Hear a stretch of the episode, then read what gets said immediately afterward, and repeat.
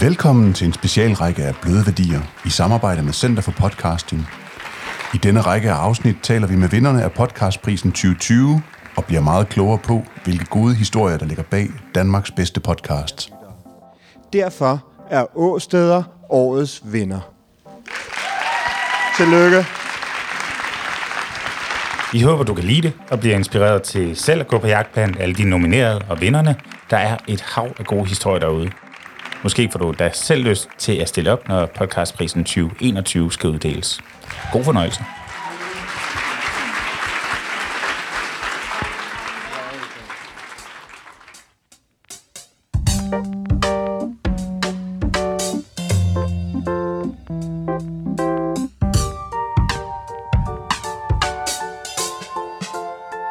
Halløj, halløj, halløj, halløj. Og velkommen til Bløde Værdier ved Jakob E. Robidut. Han er uddannet journalist, og jeg hedder Gorm Branderup. Jeg er uddannet fotojournalist. Ja, og du har et vældig pænt skæg på i dag, synes jeg. Bestemt. Det har jeg hver dag. Jeg prøver, det, det, jeg har så svært ved at lægge det frem, og jeg synes, det klæder mig så godt. Mm, det kan være, det er en af grunden til, at vi faktisk har lavet en virksomhed, der hedder Skæg og Blade. Og øh, ja, det er også to Jakob Gorm, der driver den, og som en del af det laver den her lille podcast, der handler om storytelling. Ja. Så øh, ideen er, når du har lyttet til den her, så er du blevet en lille smule klogere på, hvordan man fortæller historier. I dag skal det handle om podcast-historier. Podcasthistorie, vi giver dig simpelthen værktøj i din værktøjskasse til at blive bedre til at, måske, at lave podcast. Ja, og hvis du ikke øh, laver podcast, så kan det være, at du bare er tilfalds for en god fortælling, eller hvordan man, øh, man skruer den gode historie sammen, og, og er lidt interesseret i det, så skulle du også gerne kunne få lidt med dig omkring det. Og vi har som sædvanlig en gæst i studiet. Det er øh, Line Grønborg Poulsen. Hej Line. Hej, tak fordi jeg måtte komme. Jamen, det er en fornøjelse, at du gad. Øhm, jeg starter lige med at rise op, hvad, hvad du er for en, og hvad vi skal snakke om i dag. Det bliver et fedt afsnit, det kan jeg mærke allerede nu. Øh, Lene, du er kulturjournalist, kan publik, og øh, også skaber af en pris, nu prisvindende podcast, som hedder Åsteder, fortællinger om Gudnåen. Og øh, af uddannelse, der er du oprindelig bachelor i dramaturgi, supplering i medievidenskab, og så har du så taget den her kan publik uddannelse i analytisk journalistik, oveni. Øh, ved siden af at lave podcast, eller hvad kan man sige, det er faktisk fuldtid nu, der er du tilrettelægger og journalist på kulturprogrammet Kreds på Radio 4, og har også siddet med det, der hedder Talentlab, hvor nye øh, talenter inden for radio og podcasting kunne, kunne komme på banen på den her landstækkende radio.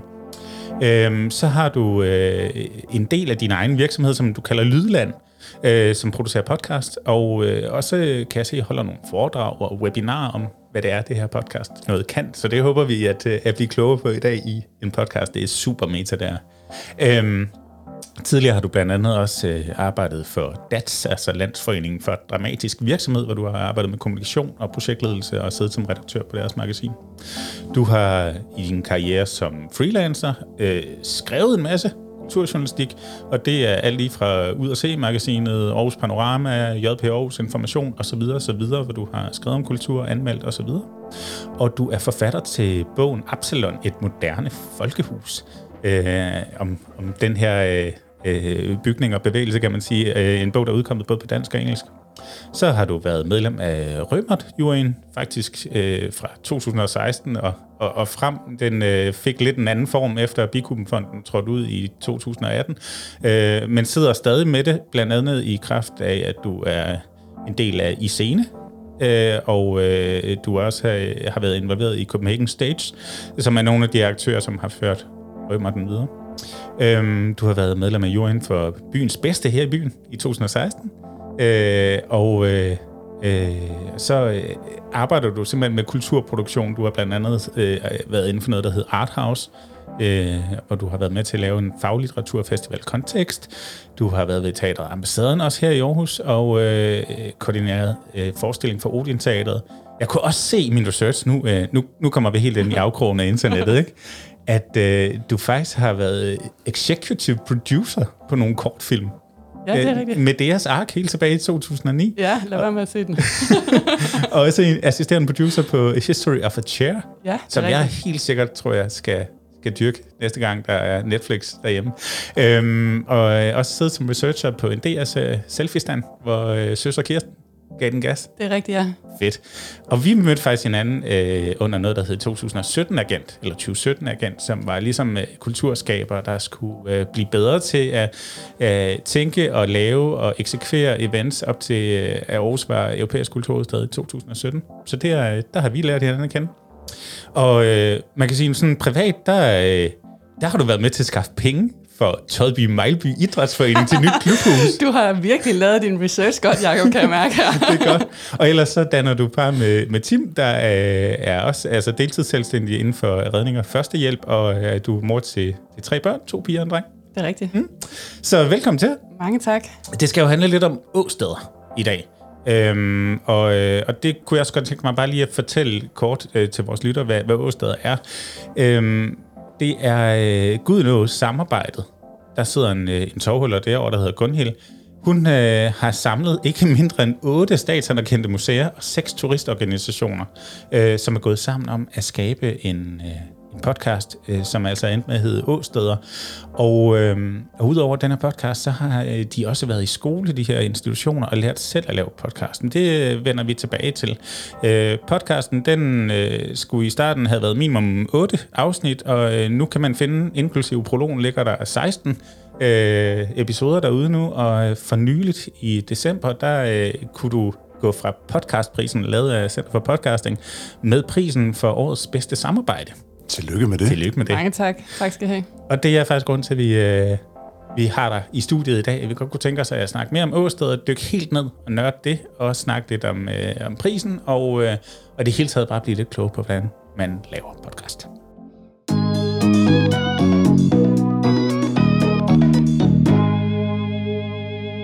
Yes, det var vores øh, berømte All Jingles, du også fik lov til at lytte på der. Øh, vi plejer faktisk lige at, at sådan sætte nogle hjørneflag i, omkring, at det her jo er en podcast, der handler om storytelling. Så Gorm, nu skal du på banen. Hvad er storytelling for dig, hvis man sådan øh, er i et podcast-univers, eller snakker lidt lyd? Du er jo fotograf. Jeg er fotograf, og øh, det er sgu svært på, øh, på podcast. Enten, øh, jeg faktisk går og lytter til nogle forskellige podcast omkring det her med at fotografere, og tankerne bag med at, at, at skabe billeder. Men, men podcast, altså det er, jo, øh, det er jo lyd, og man kan sige, i det her tilfælde, så er det en god historie der, når vi kan få lov til at invitere gæster ind og høre på dem.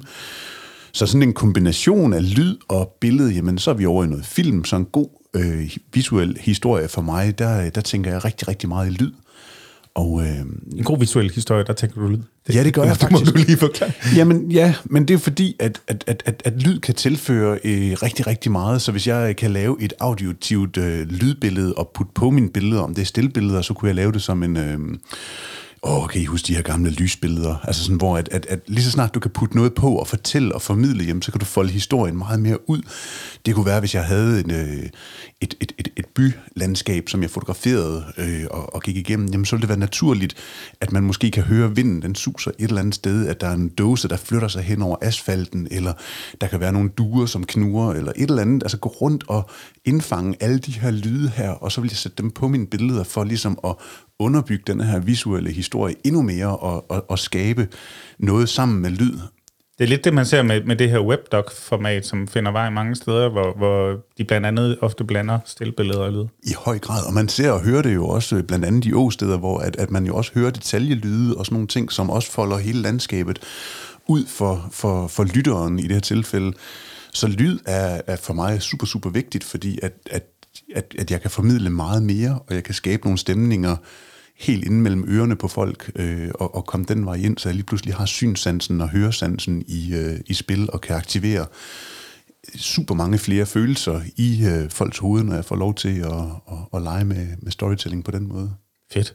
Hvad med dig, Lene, hvis vi skal tage det her kæmpe fluffy storytelling-begreb? Hvad er det så for dig? Storytelling, det, jeg synes, det er rigtig interessant, at øh, da I inviterede mig ind til en snak omkring det, fordi det er jo ikke et, øh, hvad kan man sige, begreb, jeg på den måde øh, normalt bruger i min egen værktøjskasse, men jeg kan sagtens se det øh, i den her forbindelse. Altså, jeg vil jo mere tale om, øh, hvad kan man sige, det fortællende, den fortællende journalistik, mm. er jo meget et begreb, øh, som jeg har arbejdet med i journalistikken, som man jo kan bruge, altså både i lyd, men, men også i skrift, altså det her med at at sætte en scene, øh, skrive noget, øh, som om øh, man rent faktisk er der, øh, så man netop får de der billeder på. Og jeg synes egentlig, det var ret interessant, det du sagde omkring, øh, hvordan du tænker lyd, at jeg synes jo, det helt vildt fede ved lyd og ved podcastmediet, det er jo, at folk selv får lov til at skabe de der billeder, og det kan man jo gøre med netop lyd, hvis det er, at man sørger for at bruge nogle lyde, som folk kan genkende. Hvis man for eksempel øh, tager lyden af en, der spiser et friskt æble, så den der lyd af, at man tager biden, altså sådan, og den der sprøde lyd, man kan måske høre saften, så vil alle jo tænke på måske deres helt eget æble. Altså sådan, det kan faktisk godt være forskelligt fra person til person, men man kan jo virkelig øh, sætte nogle tanker og associationsrækker i gang hos folk, der gør, at det bliver en mere personlig oplevelse, vil jeg egentlig tænke. Mm. Jamen, det er rigtigt, og det er jo også, altså, de centre, man aktiverer, øh, jeg kan ikke huske, om det er duft eller lytte ting, man sådan husker bedst, men, men, men der er noget med, hvordan du husker historier, og der ved jeg i hvert fald, at lyd er en, er en rigtig stor del af det, altså, øh, hvordan kirkeklokkerne ringede til jul, øh, da du var barn, eller hvordan der var ledes, ikke? Altså, man forbinder ofte lyde med, med steder i ens liv og fortællinger. Og hvis den har den der æble der, og den måde, du beskriver den på, så kommer jeg jo, altså kommer jeg jo til at tænke på det der æble der. Det er præcis. Og så tænker jeg også mikrofoner. Altså, vi har nogle super fede mikrofoner, hvor at, at altså, ikke lige dem, vi snakker i nu, men, men vi har sådan en shotgun-mikrofon, hvor vi virkelig sådan kan komme helt ind, og hvis vi skulle sætte en kniv med takker på, på, på toppen af et franskbrød, jamen så vil du også kunne høre, hvordan de sådan risler ned af, af brødet igennem. Og, og det der, det er jo fedt, når man kan skabe de der lyde ind i folks hoved med, med gode mikrofoner også. Og, og det, der jo så også er interessant i forhold øh, til det, du siger, der er sådan, når man bruger lyd, så er det jo virkelig vigtigt, at, øh, at man tænker over de konnotationer, det skaber hos folk. Er det en genkendelig lyd, eller bliver vi nødt til at sætte nogle ord på? Øh, jeg var på et kursus en gang, hvor vi skulle tage en lyd med hjemmefra, og det skulle være en genkendelig lyd. Og jeg havde en genkendelig irriterende lyd. Og jeg havde taget lyden af min mand, der slår græs på havetraktor med. Øh, en sygt irriterende lyd, når jeg sidder og arbejder på mit kontor, og han er, han er hjemme. Og øh, den var der altså mange andre på det kursus, som ikke kunne genkende. De havde taget lyden af et øh, den der lyd, når man øh, sætter sit øh, kort på metro, og den sådan ligesom afviser, den lyd havde, var der andre, der havde taget med, øh, og den var der så andre i rummet, der ikke genkendte. Så på den måde skal man jo være meget opmærksom, når man bruger lyd, om det er en lyd, som lytteren også øh, kan tabe ind i. Ja, det er rigtigt. Vi lavede på et tidspunkt, øh, Aarhus var frivillig hovedstad, der lavede vi sådan det, man kalder en aftermovie for, for hele den her weekend med alle mulige aktiviteter. Og det var øh, klassisk aftermovie i og med, der kører musik under det hele, og lækre billeder i slow motion og sådan noget. Og så havde vi valgt at placere én lyd. Og det, er, øh, det var en, der slog på et glas og stillede sig og skulle holde en tale. Kan du huske det? Ja, det kan Der var sådan noget folkekøkken. Og bare det, at den ene lyd kom og brød med det, ligesom hvis man putter et flot droneskud ind, eller sådan noget, kan, kan gøre, at fortællingen lige, ups, lige ryger øh, 10% højere op i, øh, i kvalitet, for mig i hvert fald, når jeg, når jeg oplever den, fordi ah, der er et eller andet der, jeg kan tage ind i, som ikke bare er musik og ikke bare baggrund. Ikke? Mm. Fedt. Øhm, jamen, vi skal jo snakke lidt om, om podcast og så videre, og jeg kunne egentlig godt tænke mig at starte med at høre øh, din egen indgang til at arbejde med podcast, fordi øh, som jeg også sagde i min intro omkring, at du har skrevet sindssygt meget, at du har arbejdet med produktion og hands-on, du har også siddet og arbejdet med, med filmmediet og sådan noget, men hvordan er du kommet i gang med at producere podcast? Har du uddannelse i det? Øh, øh, hvad med alt det tekniske og sådan noget? Godt spørgsmål. Jamen, altså, min fascination af podcast, den startede nok sådan tilbage i 2016, hvor jeg var på barsel øh, med vores datter Maj, og jeg gik og hørte helt vildt mange podcasts. Det var sådan lige den der periode, hvor at, øh, vi alle sammen var fascineret af den podcast, der hedder Serial, som måske sådan, øh, er den podcast, der sådan virkelig bragt mediet øh, til Danmark, og hvor dem, der hedder Third Year, de også lavet nogle rigtig øh, lækre sådan, produktioner, som hvis man ikke har hørt dem, så vil jeg i hvert fald anbefale, at man går ind og hører ja, dem. Gør det. Mm. Og øh, øh, der fik jeg bare lysten til øh, at gå i gang med at prøve det her medie selv. Øh, nu talte vi jo lige om, herinde vi gik i gang, at, øh, at det også var sådan en lyst, der ligesom drev jer ud i det, det her med, at man hører noget, og man får lyst til selv at prøve. Men jeg havde jo som du også antyder der, absolut ingen erfaring i det, fordi jeg var skrivende journalist og havde egentlig været det altid. Øh, den øh, journalistuddannelse, jeg har taget, det er sådan en øh, overbygning på en øh, universitetsuddannelse, mm. hvor at øh, den er egentlig så kort, at øh, vi nåede at have radio i øh, en uge. Øh, og øh, Så jeg havde ikke den der erfaring, men øh, Jeg havde arbejdet en lille smule med øh, lyddrama øh, i forbindelse med, at jeg, øh, som du også nævnte før, øh, har været i den organisation, der hedder DATS, mm. og hvor vi brugte meget energi på at prøve at få øh, nogle amatør vækslagteater til at arbejde med lyd, fordi det er så, hvad kan man sige, i hvert fald i forhold til en stor teaterproduktion, så er det rimelig øh, omkostningsfrit fordi ja. man kan lave ret meget fedt lyddrama, hvis man har en god mikrofon. Mm. Så den vej var, havde jeg sådan ligesom en lille smule øh, øh, indgang til det. Og så var jeg på et, øh, jeg købte simpelthen selv sådan et øh, kursus på Journalisthøjskolen, ja. som øh, handlede om, at man skulle i gang med at lave sin egen podcast. Og det var mega fedt kursus, som var meget hands-on, og hvor øh, man egentlig bare gik i gang med at lave sin egen podcast der. Og det gjorde jeg så øh, i forbindelse med det kursus, og det var en podcast, der hed Aarhus i Ørene, ja. som var en øh, byhistorisk podcast her i Aarhus.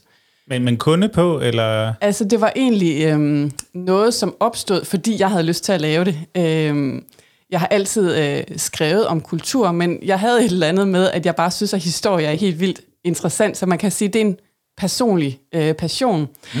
Og så tog jeg simpelthen bare kontakt til Aarhus Stadsarkiv, som øh, på det tidspunkt også øh, skrev øh, i Aarhus Panorama, hvor jeg skrev, mm. og spurgte, om øh, vi ikke skulle prøve at lave noget sammen. Mm. Og øh, Søren dernede fra, som er en virkelig skarp formidler, det var han sådan rimelig klar på, og så søgte jeg en lille bitte pulje øh, ved Aarhus 2017, Aarhus som kulturhovedstad, som øh, man kunne søge sådan nogle mikropuljer. Så fik vi lidt penge, og så kunne jeg købe lidt udstyr og, og gå i gang. Og det var egentlig en fin måde at komme i gang på og, og lære det egentlig bare ved at gøre det.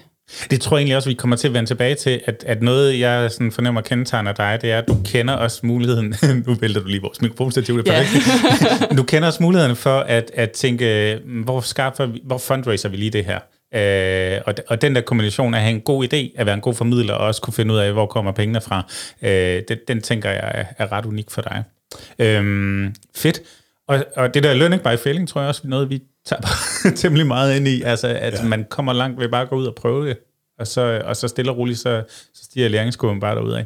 Men det handler jo om, øh, om Gudnå-samarbejdet, og det handler om, om åsteder. Så øh, øh, lad, os, lad os lige prøve at snakke, snakke lidt om det.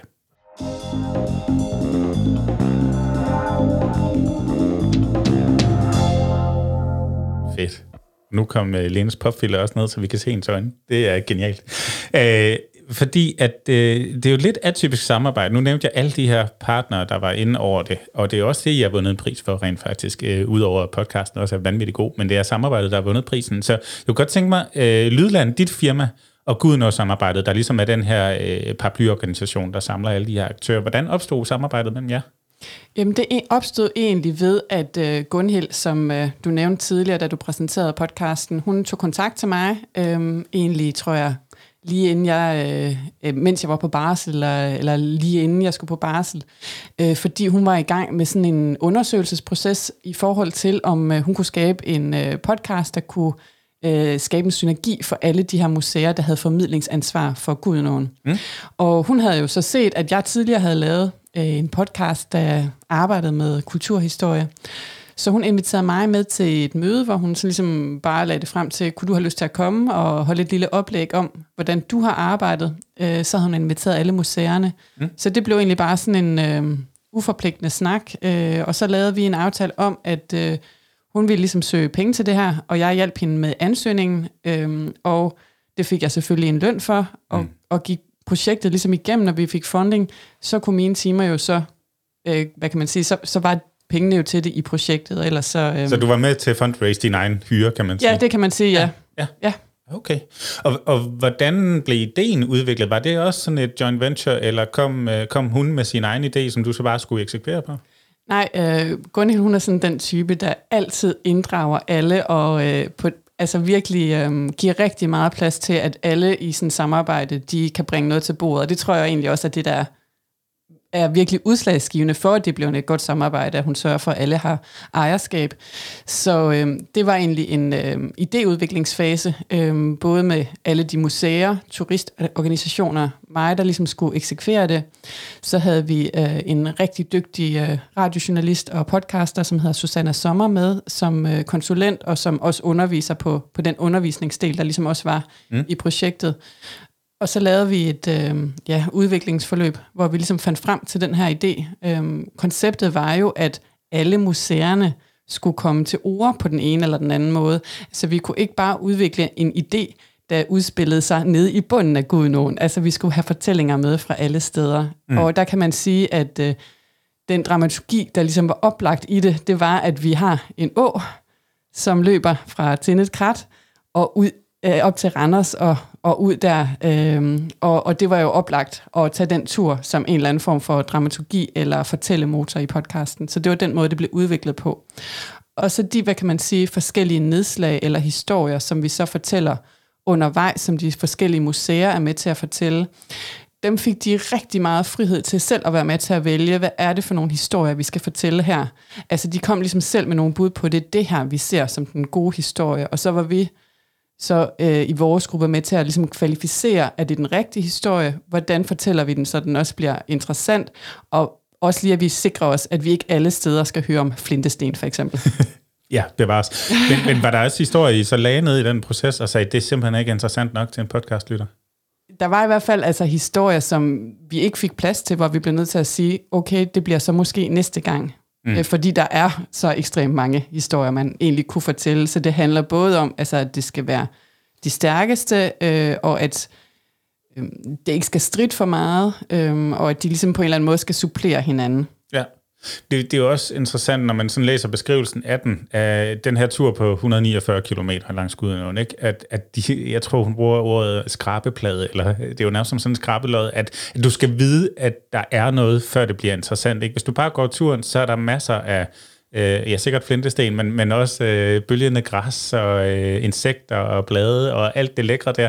Men, men fortællingerne er, er ikke sådan nogen, der bare lige skyder frem. Man skal vide, de er der, ikke? Ja, lige præcis. De skal fortælles frem, ikke? som jeg tror, det er også sådan et udtryk, vi bruger. Og det er jo lige præcis der, hvor jeg synes, at podcastmediet er helt genialt. Kan man sige, havde man lavet en video med det, det ville jo være ekstremt krævende at vække det her til live i billeder. Men når de fortæller det frem, så er det på en eller anden måde, altså så tapper vi ind i folks egen fantasi i forhold til, at man kan forestille sig, hvordan det ligesom har set ud. Det kræver en god formidler, men det synes jeg også, vi havde fat i, fordi det er jo folk, der virkelig kan deres stof. Og det er bare fedt for eksempel at stå dernede, hvis nu talte vi lige om, om starten dernede ved Tinnet Krat, hvor vi også har det, der hedder Danmarks første badeland. Mm. Og der kan man faktisk, hvis man står dernede ude på marken, se de, sådan betonkanten af, af de her bassiner. Øhm, men man har jo ingen idé om at vide, hvad det reelt er, medmindre man også har fortællingen i ørerne. Nej, det er bare være noget, man snublede over, hvis man kom gående nærmest. Ikke? Ja, lige præcis. Men, men vi snakkede først om, da vi lavede research her, at du har otte museer og seks øh, turistorganisationer, altså som minimum 14 forskellige spillere i det her samarbejde, altså, og dermed også 14 interessenter. Øh, 14 interesser, det kan hurtigt give nogle konflikter, tænker jeg. Altså, hvordan, hvordan styrer man igennem sådan et forløb med så mange partnere i et samarbejde? Og stadigvæk gør, at, altså gør det sådan, at folk føler sig hørt, og samarbejdet bliver strømlignet? Igen så vil jeg nævne uh, Gunhild, som har været en kæmpe stor uh, faktor i forhold til at samle det her. Og uh, en af de ting, hun gjorde ret tidligt, som jeg synes uh, var, var virkelig godt, det var egentlig at sådan sige, at det handler om at få den gode fortælling igennem. Nu skal vi alle sammen lige bagge lidt off på den måde, at det er ikke mit museum eller min turistorganisation.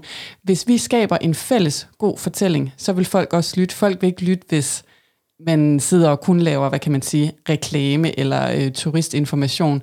Øh, så den gode fortælling har fået lov til at vinde hver gang, og øh, har der været noget, vi sådan ligesom har været i tvivl om, øh, så har jeg ligesom fået lov til at, øh, at komme med min sådan, journalistiske kompetence og skære igennem og sige, det er altså den her vinkel, vi vælger, fordi den er mest interessant for lytterne.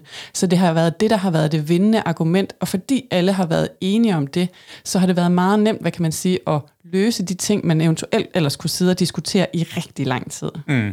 Så den, ja, undskyld. Undskyld, jamen, jamen det, er jo, det, er jo, det er jo, jeg synes, det, det skulle godt se af hende. Det er, det er det virkelig, ja. At, at lave en fælles samlet historie, som alle taber ind i og løfter, så, så kan man jo altid gå ud til museerne. Altså jeg synes, den fortællingen, den er bærende, det synes jeg skulle det er, det, det er fandme skarpt set. Ja, tænk redaktøren ind i. Altså, ja. at der sidder en med en redaktørkasket på og siger, det er faktisk mig, der har final say på, hvad der er den gode fortælling her, ikke? Men er det så også de aktører, som sådan har øh, puttet økonomien ind i det og været med til at løfte den, den produ- de produktionsomkostninger, der har været i det, eller hvordan, hvordan er økonomien i sådan et projekt? Økonomien i sådan et projekt, det er, at øh, vi har selvfølgelig fået øh, en del penge fra Region Midt, og når man laver sådan en øh, ansøgning, så har man altid en eller anden form for egenfinansiering.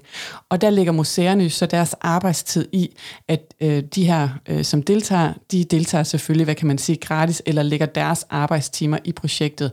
Og det har jo så kunne være med til at, hvad kan man sige, løfte økonomien i det på den måde. Øh, plus at så er der sådan noget med, at så har de selvfølgelig lagt mødefaciliteter og alt sådan nogle øh, ting oveni. Øh, så mm. på den måde har det sådan øh, øh, kunne løfte økonomien. Og så, altså, når man læser, hvad jeg tror er projektbeskrivelsen, som er det, der ligger fremme, der står der minimum 8 podcasts, og nu nævnte jeg så, at der er 16. Hvordan, hvordan har forløbet været? Er det sådan blevet udvidet hen ad vejen, er der, eller er der så enkelte museer, der har sagt, det er sgu en god idé, Øh, nu går vi som Moskov Museum ind og laver tre øh, afsnit øh, ud fra egen økonomi, eller hvordan, hvordan er det blevet til? Den første aftale, det var at lave det her første, hvad kan man sige, forløb, hvor vi lavede øh, de her podcasts fra Tindekrat og op til Randers. Og de podcasts var der jo så givet penge til fra regionens side. Derefter så tror jeg egentlig, at alle museer, der havde været med, synes, at det her var så fedt. De kunne se, at de fik nye lyttere, de kunne se, at det virkelig havde en værdi, og de kunne se, at de kom ud over rampen på en anden måde, øh, end de var, var vant til. Mm. Så derfor så valgte man egentlig, altså fra museernes side, og fra det, der hedder Gudnå-sekretariatets side, at smide nogle flere penge i og sige, lad os rykke øh, ekstra med det her. Og der havde museerne så hver især haft mulighed for at, at byde ind med, om de havde nogle særlige historier, hvor de så ligesom gav lidt ekstra. Okay. Så, så hvad er aftalen nu? Altså, fordi der udkommer jo stadigvæk åsteder og fortællinger. Øh, uden at sådan vide den præcise økonomiske aftale mellem Gudnå-sekretariatet og museerne, så ved jeg i hvert fald, at Gudnå-sekretariatet har bevilget x antal kroner til, at det her kan fortsætte øh, et stykke tid endnu. Og hvad, er, det, er det så dig, der er den? Står du standby til de ringer og siger, at vi har en god historie fra øh, 48 km op ad Gudnåen, og kom, kom ud til os, Lene? Det er mere sådan et, øh, igen et, et samarbejde, hvor at man mødes til et møde og taler, hvad kunne en ny serie handle om? Hvem kunne øh, være interesseret i at spille ind i den, og hvordan kunne vi eksekvere den? Så det er sådan meget... Øh, diplomatisk langhåret og sidde omkring et bord og tale sammen. Ja, okay. Fordi, altså, nu var det ikke tilfældigt, at jeg nævnte uh, Moskov Museum og tre afsnit, fordi der er en, er det, det er sådan en miniforløb nu med tre afsnit, der handler om det samme område, som Moskov Museum så dækker, eller hvordan? Ja, det er så egentlig både Skanderborg Museum og Moskov Museum, der okay. har formidlingsansvaret omkring det, der hedder Den Hellige Dal, som er sådan et særligt område i Midtjylland, hvor der er blevet gjort ekstremt mange fund fra jernalderen. Og det er ligesom de to museer, der har budt ind på, den historie kunne vi altså godt tænke os at fortælle. Mm. Så der er jo så både øh, videnspersoner fra, fra det ene og fra det andet museum. Er der, øh, har alle otte museer så selvstændig en podcast, eller er det, er, det, er det et nyt land for dem, eller hvordan har det været med, med, med, med skabelsen af åsteder? Altså skabelsen af åsteder har selvfølgelig sit eget feed, hvor der kun kan være øhm, podcast, der handler om åsteder. Men mm. selvfølgelig sidder alle museerne jo også og har nogle ønsker om, hvordan får vi så fortalt de historier, der er særlig unikke for os. Og der har vi jo så lavet det forløb ved siden af, som var et undervisningsforløb, hvor de alle sammen har fået lov til at blive undervist i at lave podcast. Og der kan jeg så ligesom mærke, at øh, der er de lige så stille kommet i gang med os. Altså jeg ved, at Silkeborg Museum øh, er i gang med at, at tænke noget. Der er flere museer, der er, sådan, er i gang med at undersøge, hvordan kan vi selv tage den her videre. Mm. Og hvad, hvad tænker du egentlig selv om det? Altså, det er jo lidt at tage brødet ud af munden på dig som, som producent. Jamen, det tænker jeg egentlig er et succeskriterie for projektet, fordi det var jo egentlig ideen med det, at vi skulle klæde dem på til selv at gå videre. Altså, og der er det jo forskelligt fra museum til museum, kan man sige, om de har en på museet, der ligesom føler sig i stand til og har tid til at gå ud og selv eksekvere på de her podcast. Men det kan også lige så nemt være, kan jeg høre på flere af dem, der sådan ligesom siger, nu har vi fået den viden, vi har haft det i hænderne, vi har en helt anden fornemmelse. Nu er vi meget mere kvalificeret til at egentlig gå ud og have et samarbejde med en ekstern producent i forhold til at sådan skabe noget, hvor, hvor vi så sidder, måske sidder med redaktørrollen og beder nogle andre om at lave det. Øh, så på den måde tænker jeg ikke nødvendigvis, at det tager brødet ud af os podcaster. Nej, fair nok.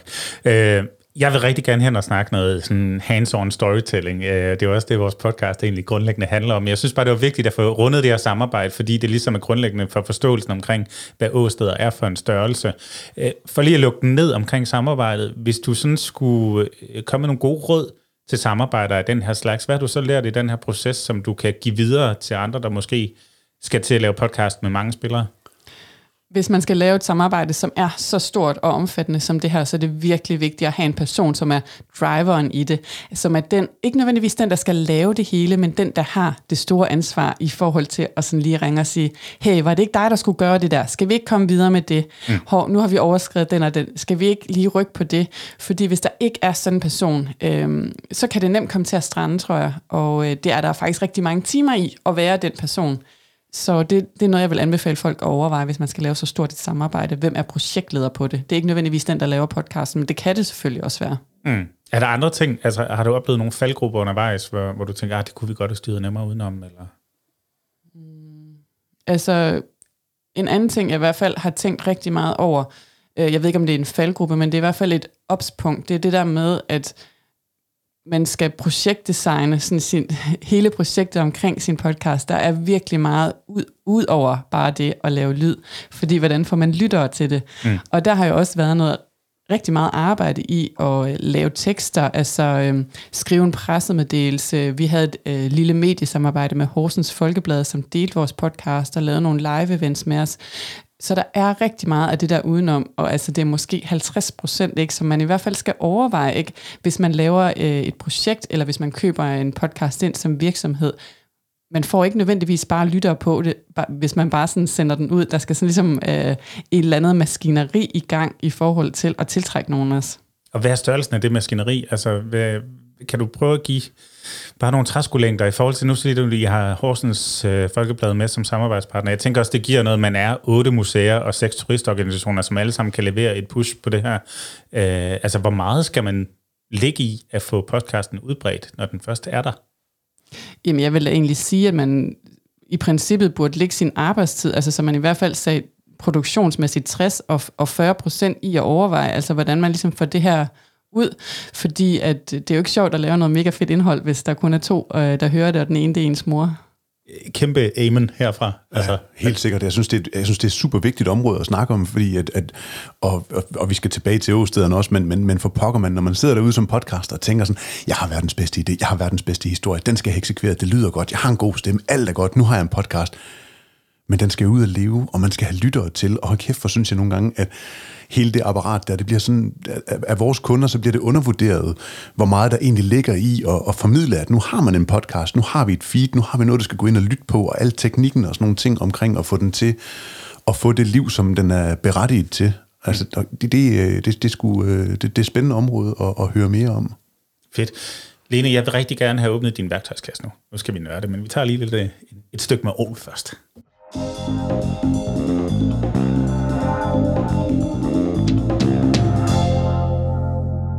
Nu øh, nævner du selv 30 Year, som vi jo også er kæmpe fan af. Og, og jeg vil bare gerne lige sige, altså Christa og andre, der er stadig en, en kæmpe invitation til at komme ind i, i Bladværdier. Vi vil rigtig gerne snakke med jer. Men øh, inspiration. Hvor, øh, hvor kommer inspirationen fra, når man går i gang med sådan et, øh, et noget atypisk øh, projekt? Altså Gudenåen lyder jo ikke lige af sex, når du sådan de har præsenteret for dig. Du har 149 km, du har noget græs, du har nogle bassiner, du eventuelt kan falde over, hvis du kommer gående, noget vand. Øh, hvordan får man gjort det til en god fortælling? Hvad, hvad har inspireret jer? Altså, øhm, vi har bare sådan lyttet til mange forskellige podcast, altså, og ikke nødvendigvis kun historiske podcast, men vi har selvfølgelig øh, lyttet til historiske podcast, og øh, det er jo sådan noget som øh, for eksempel Kongerækken og sådan andre øh, Hitlers æseløer og sådan andre sådan, øh, mere nørdede øh, historiepodcast. Og man kan sige, den vinkel gav os ligesom, at vi ville ikke være bange for at være nørdet. Altså, fordi det der med at måske sige, ej, flintesten, det er for kedeligt, og det er for nørdet. Øh, der må vi simpelthen tro så meget på øh, vores historie og sige, nej, det er faktisk rocker spændende det her, fordi vi har bare nogle sindssygt dygtige formidlere, som faktisk kan fortælle den historie frem. Så på den anden side, så har jeg været øh, inspireret, hvad kan man sige, sådan noget mere øh, reportageagtigt, altså sådan helt øh, i forhold til, at vi jo egentlig også var meget opmærksomme på, at vi ville ud på stederne og stå derude, fordi at det at stå på stedet, i stedet for at stå i studiet og tale om Gud nogen, det giver bare en helt anden sanselighed. Og det var den sanselighed og sådan forbindelse til stedet, vi gerne ville have ind i det. Og der, der havde jeg egentlig en erfaring at trække på fra Aarhus i Ørene, som jeg synes fungerede netop fordi, at vi var på stedet, når vi talte om det. Og det giver bare noget helt andet for lytterne. Øhm, Det er jo lidt en kombi, ikke? Fordi der er også noget studiespeak, hvor du så taler ja. Ja. ind over og lægger Ja. op til dig selv nogle Ja. gange og sådan noget. Øh, Ja. Så jeg tænker, der er blevet truffet nogle valg omkring de greb, øh, I har taget. Blandt andet, altså jeg kunne godt tænke mig at dykke sådan helt ned i opbygning og tekst og tone og mm. også musikvalg og Ja. så videre. Blandt andet, et af de tydeligste greb er jo øh, skuespiller Anders Bakke, mm. som har lagt stemme til Gudnåen. Øhm, og jeg synes, det fungerer eminent godt. Altså, øh, de tekster, han læser op, er også meget poetiske. Og, Skulle vi ikke lige lade ham øh, komme med et lille speak her? jo, Anders Bakke, take it away. Nattens mørke er en tung og tryg dyne over mig. Så ligger jeg der og pudrer mig roligt, mens månen hænger højt på himlen og sender trolsk sølverlys ned imellem træerne. Jeg vugger i takt med de dugtunge siv, mens en natsværmer skøjter hen over min blanke overflade. Og det er livet at blive vugget i søvn, og det føles som om, at det kunne vare evigt. Men sådan bliver det nok aldrig helt. Ikke så længe der er mennesker på jorden. Og jeg har set det her greb blive brugt andre steder også. Blandt andet, øh, det er ikke for at hænge ud, men Nationalbanken har lavet øh, en, hvor de har, øh, har Sissel Astrid Kjertum Mort inde som praktikant i deres arkiv. Og der har banken også en stemme øh, i form af Carsten Farag, som taler. Og øh, altså grebet er en til en, synes jeg, nærmest det samme som Åsteder. Men det fungerer bare slet ikke lige så godt. Altså, hvordan har I fundet frem til de her greb, og hvordan har I forfinet dem? Kan du prøve at sætte nogle ord på det? Ja, det kan være, at jeg skal tage, tage jer med tilbage til der, hvor vi egentlig tager beslutningen om, at åen skal have en stemme. Og jeg vil ikke stå her og påstå, at det var mig, der sagde det først, for det var altså øh, Susanna Sommer, som øh, øh, jeg har nævnt tidligere, som, som var med til at udvikle konceptet, der til et af vores første udviklingsmøder siger, jeg tror altså, åen skal have en stemme, og jeg tror, det er en mand. Og jeg var sådan lidt sådan, virkelig god idé. Åen skal have en stemme. Er du sikker på, at det var en mand? Jamen, det var hun sikker på. Så sådan, okay, hvis du er sikker på det, så ved jeg godt, hvem det skal være. Og så havde jeg bare sådan den der fornemmelse. Jamen, Jeg ved ikke, altså hvis, nu har vi jo så lige hørt øh, Anders Bakkesens røst, ikke? men øh, jeg kender ham, fordi jeg er kommet meget på Aarhus Teater. Han har bare sådan den der helt fantastiske stemme, som jeg synes virkelig kunne klæde det. Så har vi jo sådan talt meget om, hvad skulle det så være for en speak? Øh, og vi blev hurtigt enige om, at øh, han skulle ikke komme med fakta. Det var sådan en øh, stemningssættende øh, speak, han ligesom skulle, øh, skulle komme med, der sådan skulle, skulle få os ind i de rigtige følelser. Jeg kan huske, vi talte om på os på de her indledende møder, om at den skulle have pav på patos. Det, Det må, du, det må du lige forklare, hvad det betyder. ja, den skulle have fuld skrue på, på følelser. Det måtte godt være, være svulstigt, ja. hvis man kan sige det på den måde. Øhm, jeg tror, vi var meget bevidste om, hvis sådan noget det skal fungere, så skal det ligge lige der på kanten, hvor det bliver for meget. Mm. Øh, og så hellere fejle, end at gøre, skrue for lidt på den knap. Så, øh, så den har vi altså givet fuld øh, gas på i forhold til at, at sige, det er altså her, vi øh, skruer op for øh, de store violiner øh, og giver den fuld, fuld bang i, i følelserne. Og det er jo faktisk også noget af det, som jeg så bagefter har fået øh, allerflest reaktioner på, at folk godt kunne lide. Og jeg synes egentlig, øh, at det er lidt sjovt, fordi at jeg har jo arbejdet rigtig meget med fortællende journalistik, øh, som jeg nævnte tidligere, altså på skrift, øh, hvor jeg også har rekonstrueret scener, og på den måde altså sådan arbejdet mere kreativt på sproget. Men det her, det er jo sådan direkte fiktion, kan man jo nærmest sige, og på mange måder jo lidt fy-fy, hvis man arbejder med journalistikken, men jeg synes, det er interessant, og det har egentlig fået mig altså måske til at tænke over, at vide, om vi ikke kunne være lidt modigere som formidlere en gang imellem i forhold til at arbejde med nogle andre greb også. Ja, et af grebene er jo så også musikken, som ofte kommer sammen med, nu fik jeg kaldt Anders Bakke, men Anders Bakkesens ja. øh, øh, poetiske røster her. Er det skrevet til det, eller er det, hvad, har, hvad har ligget i udvælgelsen af musikken? Det er, en, øh, det er en, øh, noget musik, vi har fået skrevet specielt til det her, øh, og ud fra, altså nogle, ud fra en beskrivelse af, hvad det var for en stemning, vi gerne ville sætte. Det lyder også virkelig som en å, der snor sig. Ja, altså, og så er der jo også altså, et underlæg af sådan noget undervandsboblende musik, som også har sådan en lille smule sådan noget mytisk, som jeg jo så har skruet op og ned for alt efter også, hvad der ligesom er i teksten, som jeg synes supplerer det fint. Vi elsker musik som greb i Skæg og Ballade, når vi laver podcast. Ikke? Øhm, kan, kan du komme bare lige med sådan nogle, nogle, nogle gode fif til, når man skal lave musik, der skal passe præcis til en podcast? Altså, jeg er selv øh, ikke på den måde ekspert ud i musik, og det er, så skulle jeg komme med et råd, så ville det være, at man ligesom skal gøre sig nogle tanker om, hvad er det for en stemning, man gerne vil sætte, hvor dominerende skal det være, ikke? Altså sådan, i vores tilfælde skal der jo speak hen over, så det skal jo ikke være en fuldstændig sindssygt dominerende øh, musik, men så er vi jo egentlig bare, hvad kan man sige, gjort det forarbejde og givet det videre til en musiker, som jo så kan fortolke det over i musik, og ja, der kan jeg da i hvert fald give det råd med videre, at man jo så i sit budget kan gøre sig den overvejelse, om man skal have en professionel musiker til at lave det her, og om det er noget, der skal købes, skal det købes fri af koda og all that jazz. Mm. Altså, jeg kan kun bakke op om det, og hvis man er i tvivl om det, så gå tilbage til afsnit 16 og lyt til Henrik Palke Møller, som er vores lyddesigner på øh, hele det her Aarhus-univers, vi har skabt til bløde værdier. Det er, det er sgu fedt, når det går op i en højere enhed, og man har nogen, der også tænker tankerne og kan formidle de følelser, som man har øh, lagt til det, man gerne vil formidle.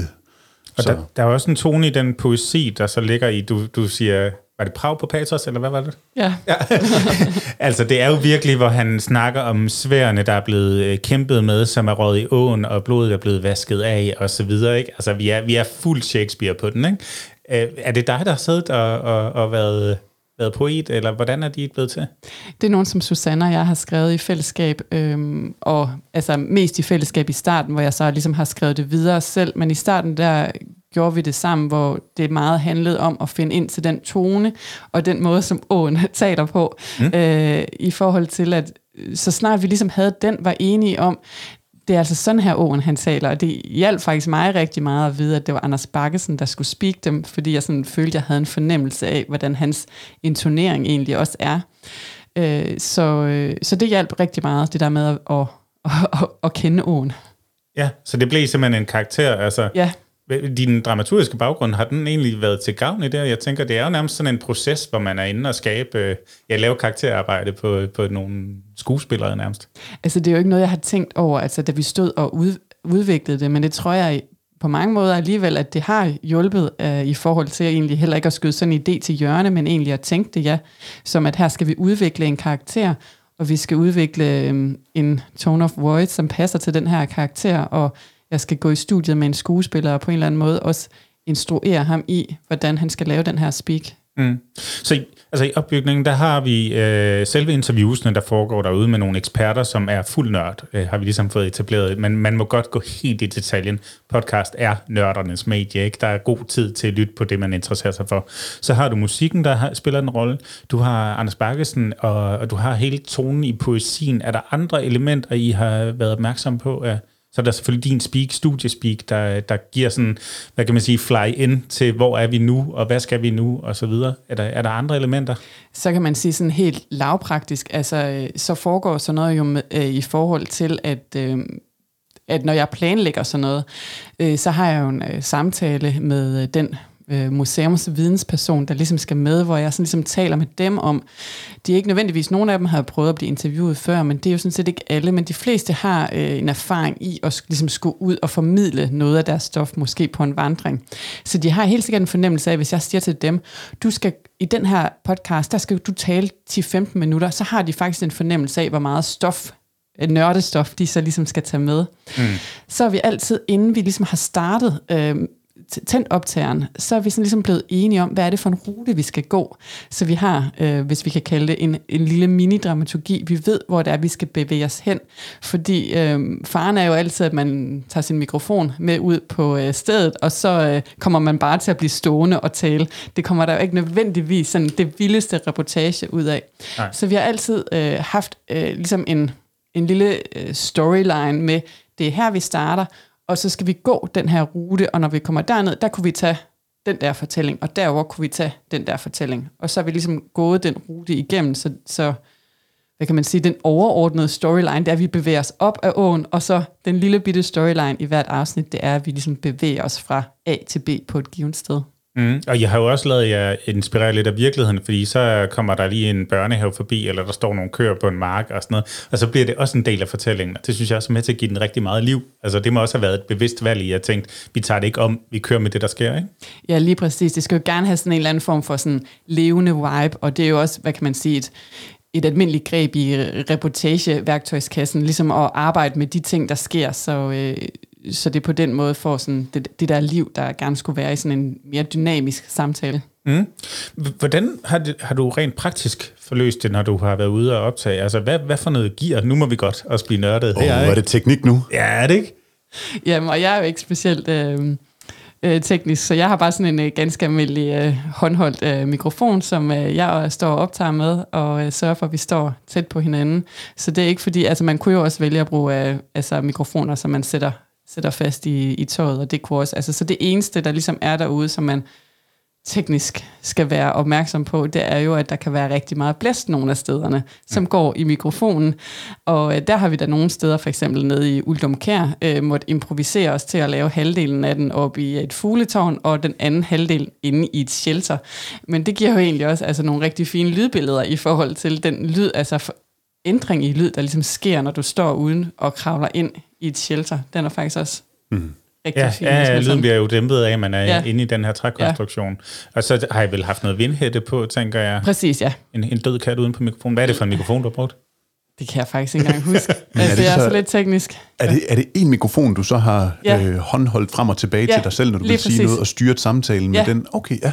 Og du har haft høretelefoner på hele tiden? Jeg har haft høretelefoner på, og øh, min, øh, min kilde har bare skulle bevæge sig så frit, og så, så er jeg bare styr op, tjek på lyden, det skal de ikke tænke over. Og så kan jeg bare sige sådan et, et lille bitte fif til folk, der nogensinde skal optage blæsevær, så kan det altså også hjælpe. En ting er, at du putter din vindhætte på. Noget andet er, at du også skal tage dit tørklæde og vikle udenom. Det kan faktisk også godt lige hjælpe lidt. Altså når du ser de her øh, professionelle, der står boomer, så har du jo sådan noget af en skumklods, de, de render rundt med, så øh, jeg tænker, det råd, det er ganske udmærket at tage med videre. det er mere en almindelig død kat, man putter udenom der. Æh, så, så du, altså jeg vil også faktisk rigtig gerne rose dig for, at øh, dit reportageelement, det er virkelig on point. Øh, ja, du nævner flere gange sådan, det er del med godt, vi har taget gummistøvler på her. ikke? Og, og det er jo en lille ting, ikke? Men, men jeg tænker, hele det der tager jo også lytteren med på rejsen af, okay, havde det bare været de almindelige kondier her, så havde det været en super våd oplevelse. Altså, er det, har du været bevidst om det undervejs? Det har jeg været rigtig bevidst om, og altså, det er jo, øh, især i starten var det meget samarbejde mellem øh, Susanna, som jeg nævnte tidligere, Susanna Sommer og jeg, og, og en ting, vi snakkede meget om, det er jo sådan vigtigt det der med, at jeg på en eller anden måde også giver liv til den, og i forhold til, der er også et sted, hvor at, øh, vi faktisk bliver nødt til at tage skoene af, fordi at øh, stien er oversvømmet. Altså, det skal med, det skal ikke klippes ud, fordi det giver den der levende fornemmelse af, at vi faktisk er der. Er det Susanne, der har klippet, eller er det dig? Det er mig, der har klippet det. Okay. Har du brugt andre lyde, altså øh, ekstra grus, når der er blevet gået, eller hvordan? Ja, det har jeg, altså en gang, jeg har altid, en gang imellem har jeg måske... Øh, hvis jeg har haft brug for at klippe mellem to ting, så har jeg lagt en ekstra fugl ind, eller sådan øh, på en eller anden måde. Jeg har lagt ekstra skridt ind, så det, det har jeg arbejdet lidt med, ja. Men altså, det er jo ikke sådan en podcast, der på den måde skal tage os alle mulige steder øh, hen, men, men jeg har arbejdet med sådan lidt forskellige lyd, også nu, en enkelt gang måske i, øh, i det indledende, hvis der er brug for sådan at på en eller anden måde øh, illustrere, at der er nogle drenge, der smider en sten i vandet, så har jeg også brugt en, brugt en lyd af en sten, der falder i vandet. Og der tænker jeg igen, der skal man vel være sådan super forsigtig med ikke at overgøre tingene. Lige præcis, det skal man virkelig, altså fordi det kan hurtigt blive alt, alt for meget, og det har jeg virkelig fundet ud af, at, at hellere for lidt end for meget, når det er den her type af, af podcast, man laver. Men har du, været, har du været bevidst om det, da du har stået derude på optagelsen, at nu, øh, nu, nu skal jeg lige huske at have de her grustræden øh, i, altså skridtene gående i skruset med sig, eller hvordan har du gjort? Ja, det gør jeg altid, når jeg er ude, så tager jeg altså en til to minutters clean sound, jeg kan tage med hjem og klippe i. Jeg tager trin igen, især hvis der er en dør, der skal åbnes eller lukkes. Der er også nogle sådan ledhegn, øh, så tager jeg også lige den lyd med, så jeg ligesom har det til at klippe i. Øh, ja, sådan helt lavpraktisk også, at man lige sådan sørger for, at hvis vi går igennem et hegn, og der sådan ligesom er den der klappelyd, at det lukker, så vi ikke lige taler hen over det, for så kan jeg ikke klippe det om, vel? Så der er også nogle forskellige ting, øh, som man sådan helt lavpraktisk måske skal være opmærksom på, når man optager ud på reportage. Altså nu er det jo en værktøjskasse, vi øh, virkelig dykker ned i, og det er jo fedt, fordi der kommer super mange fif her, hvor at, at, at netop det der med at huske detaljelydene til at skabe hele universet, og, og, og, og det er et kæmpe ros for det, og husk det. Så noter lige, når I lytter til det her, hvor henne øh, vi er omkring 47 minutter henne, øh, der er sgu nogle vigtige ting her. Og så tror jeg, altså når man så sidder og lytter på det, når man klipper det sammen, så, så tror jeg egentlig, det er ret nemt også nogle gange at fange hvornår lyder det naturligt? Jeg, jeg, den sidste, jeg lyttede her, der var den samme ko, der kom igen to gange. Og så tænkte jeg sådan, det, Ja. det skulle gået lidt stærkt, ikke? Øh, fordi selvom det er en ko, der brøler, og selvom det er den samme ko, der brøler, så hvis den brøler to gange, så gør den det altså på to forskellige måder. Så, øh, og det, det er overhovedet ikke for dister. Det er bare for at sige, er sådan- nogle gange så fanger øret de sådan mindste ting, tænker jeg, når man sidder og klipper sådan noget sammen. Jamen, det er helt sikkert rigtigt, og der er mange ting, ikke, hvor at det er også rigtig fint at have fået nogle andre ører til at, til at lytte det. Det behøver ikke nødvendigvis være nogle ører, som er sådan er trænet i at høre lyd. Det kan sagtens være en god kammerat, som bare hører podcast, men lige kan køre det igennem. Vi snakkede faktisk om, at nu har din, din kunde så jo været i skole samtidig med, de har, de har faktisk lært at lave podcast samtidig med, at du har lavet podcast for dem, ikke? Har det, hvordan har det fungeret? Har det givet nogle fede ind, øh, indspark til din egen produktion, når de så har lyttet på det, du har lavet? Eller har det givet nogle benspænd, hvor de har tænkt, at vi vil have lavet det på en anden måde? Eller, Jeg tror egentlig bare, det har været øh, super fint, fordi de har virkelig fået en respekt for, hvor lang tid det tager at klippe sådan nogle ting sammen, og hvor svært det måske også er at lige få lavet den rigtige speak. Så på den måde, øh, så har det sådan været, altså vi har sådan tænkt, altså det, at jeg har lavet podcasten som sådan en slags eksemplarisk projekt, hvor de ligesom ser, hvad er det egentlig, man kan gøre med det her, øh, så de ligesom også har kunne træne sig i, så at være måske kilder, øh, og, og bare tale ind i en mikrofon, og sådan se, det kan rent faktisk blive til noget, så det ligesom skulle give dem blod på tanden i forhold til at fortsætte i deres eget spor, altså, og mange af dem er jo startet et sted, hvor vi lige skal starte med at finde ud af, hvad er en podcast egentlig, mm. så, øh, så, så der starter mange jo egentlig. så vi er helt tilbage ved, ved Adam og Eva. Ja. Ja. Øhm, og det skal vi faktisk også snakke mere om i forhold til lytterne, fordi at det er jo også et nyt lyttersegment, så det, øh, det segwayer vi er inde i lige om lidt. Men jeg kunne egentlig bare- bare godt tænke mig at stille det store spørgsmål, som hedder, sådan i snit, hvor lang tid har det taget at lave et afsnit? Det har nok taget en lille uge. En lille uge per afsnit? Ja. Okay. Det er inklusiv øh, forberedelse og optagelse og klipning efterfølgende. Altså, koncept har ligesom været, hvad kan man sige, en post for, for sig selv, hvor vi ligesom udvikler øh, selve konceptet, men sådan et afsnit, det, det vil jeg skyde på, at tage en lille uge. Ja. Okay, så øh, altså 16 ugers arbejde, øh, all in all, indtil ja. videre, noget i den, den stil. Ja. Og det er jo også fint at have i tankerne, når man skal lægge budget for det her, at det er ikke lige, øh, det er ikke en uges arbejde, der ligger der. Nej. Selvom, hvor, længe, hvor lang er, er et afsnit af Åsted sådan i snit? De første, de var omkring 20 minutter, og så er der nogle senere, der sådan måske er kommet op på 30 minutter. Okay, ja. Og altså, hvis du sådan, bare lige, hvis vi skal lukke din værktøjskasse igen, hvad, hvad har der sådan opstået af, af udfordringer undervejs? Har der været noget, du ikke har været opmærksom på? Har du, har du fejlet dig frem til nogle erkendelser, eller er du bare blevet enormt klogere på noget? Eller? Altså i hvert fald det der med lyd på stedet, som vi talte om tidligere, altså at der er der nogle udfordringer i forhold til vind, øh, og så måske også bare nogle øh, tanker om, hvor, øh, hvordan man ligesom taler med kilder om, hvad det er, der skal ske, og hvordan man øh, går til fagpersoner, som jo bare er sygt dygtige på deres område, og som man jo så ligesom må gå ydmygt til værks i forhold til, at jeg er jo ikke ekspert på øh, historie, men jeg ved noget om, hvordan man fortæller historier, så jeg kan jo byde ind i forhold til, hvordan vi skærer den rigtigt. Og øh, altså, når det lykkes, at man kommer ligesom ind i det der gensidige samarbejde, hvor man også altså, øh, ligesom kan tage røv i bukserne og sige, øh, nej, det der, øh, det er virkelig spændende, men det skal vi virkelig ikke have med. Mm. Øh, det skal man også ture, øh, og hvis man tør det, så får man også respekt for det. Ja, så kæmpe anbefaling til bare at tro på sin egen autoritet. Ja, for det er jo også det, man ligesom er blevet ansat til, det er jo ligesom at gå ind og journalistisk kvalificere det. Lige præcis. Vi skal snakke målgruppe og lyttere, skal vi ikke det, Jacob? Jo, men skal vi lige tage et stykke mål? Ja, tak.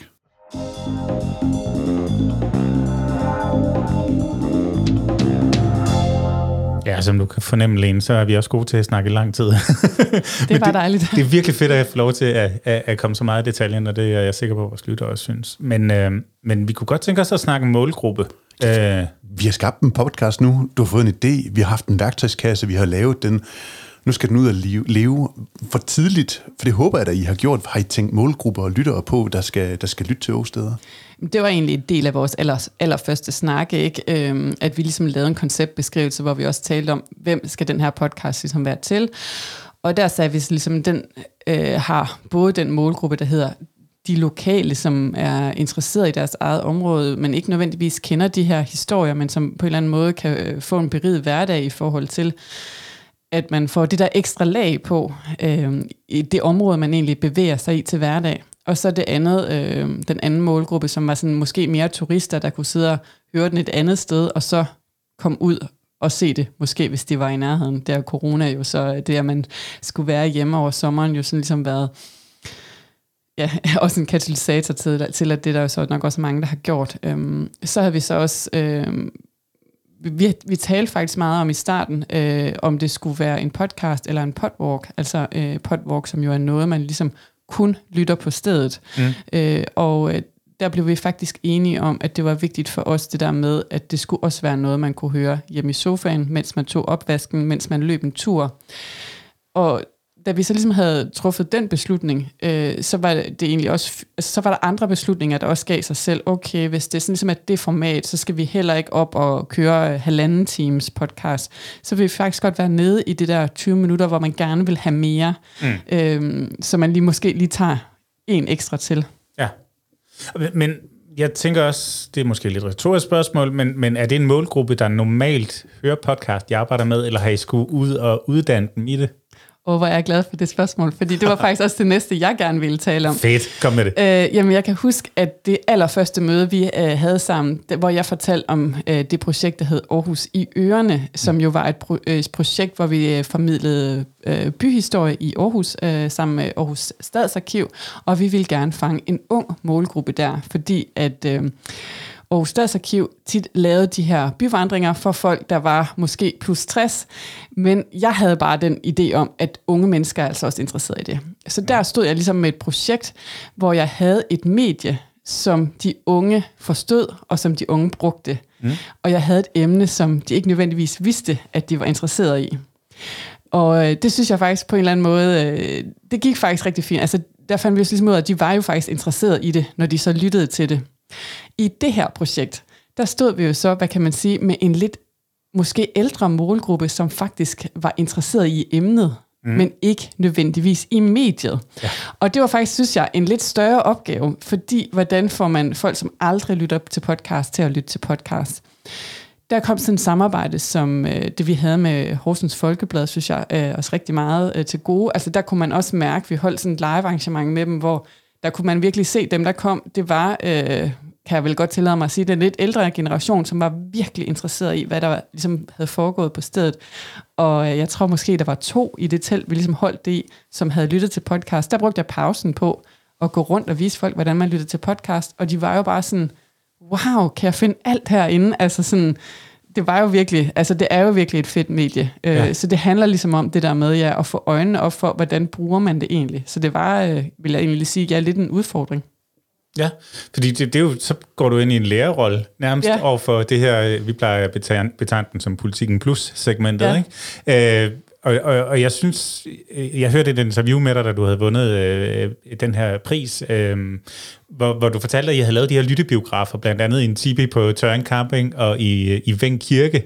Øh, og, og hele den pointe, synes jeg er ret interessant, at man jo også ligesom man skal både lave podcasten og lave den fedt og konceptualisere den og lave lyden og musikken og finde skuespillerne og alt sådan noget.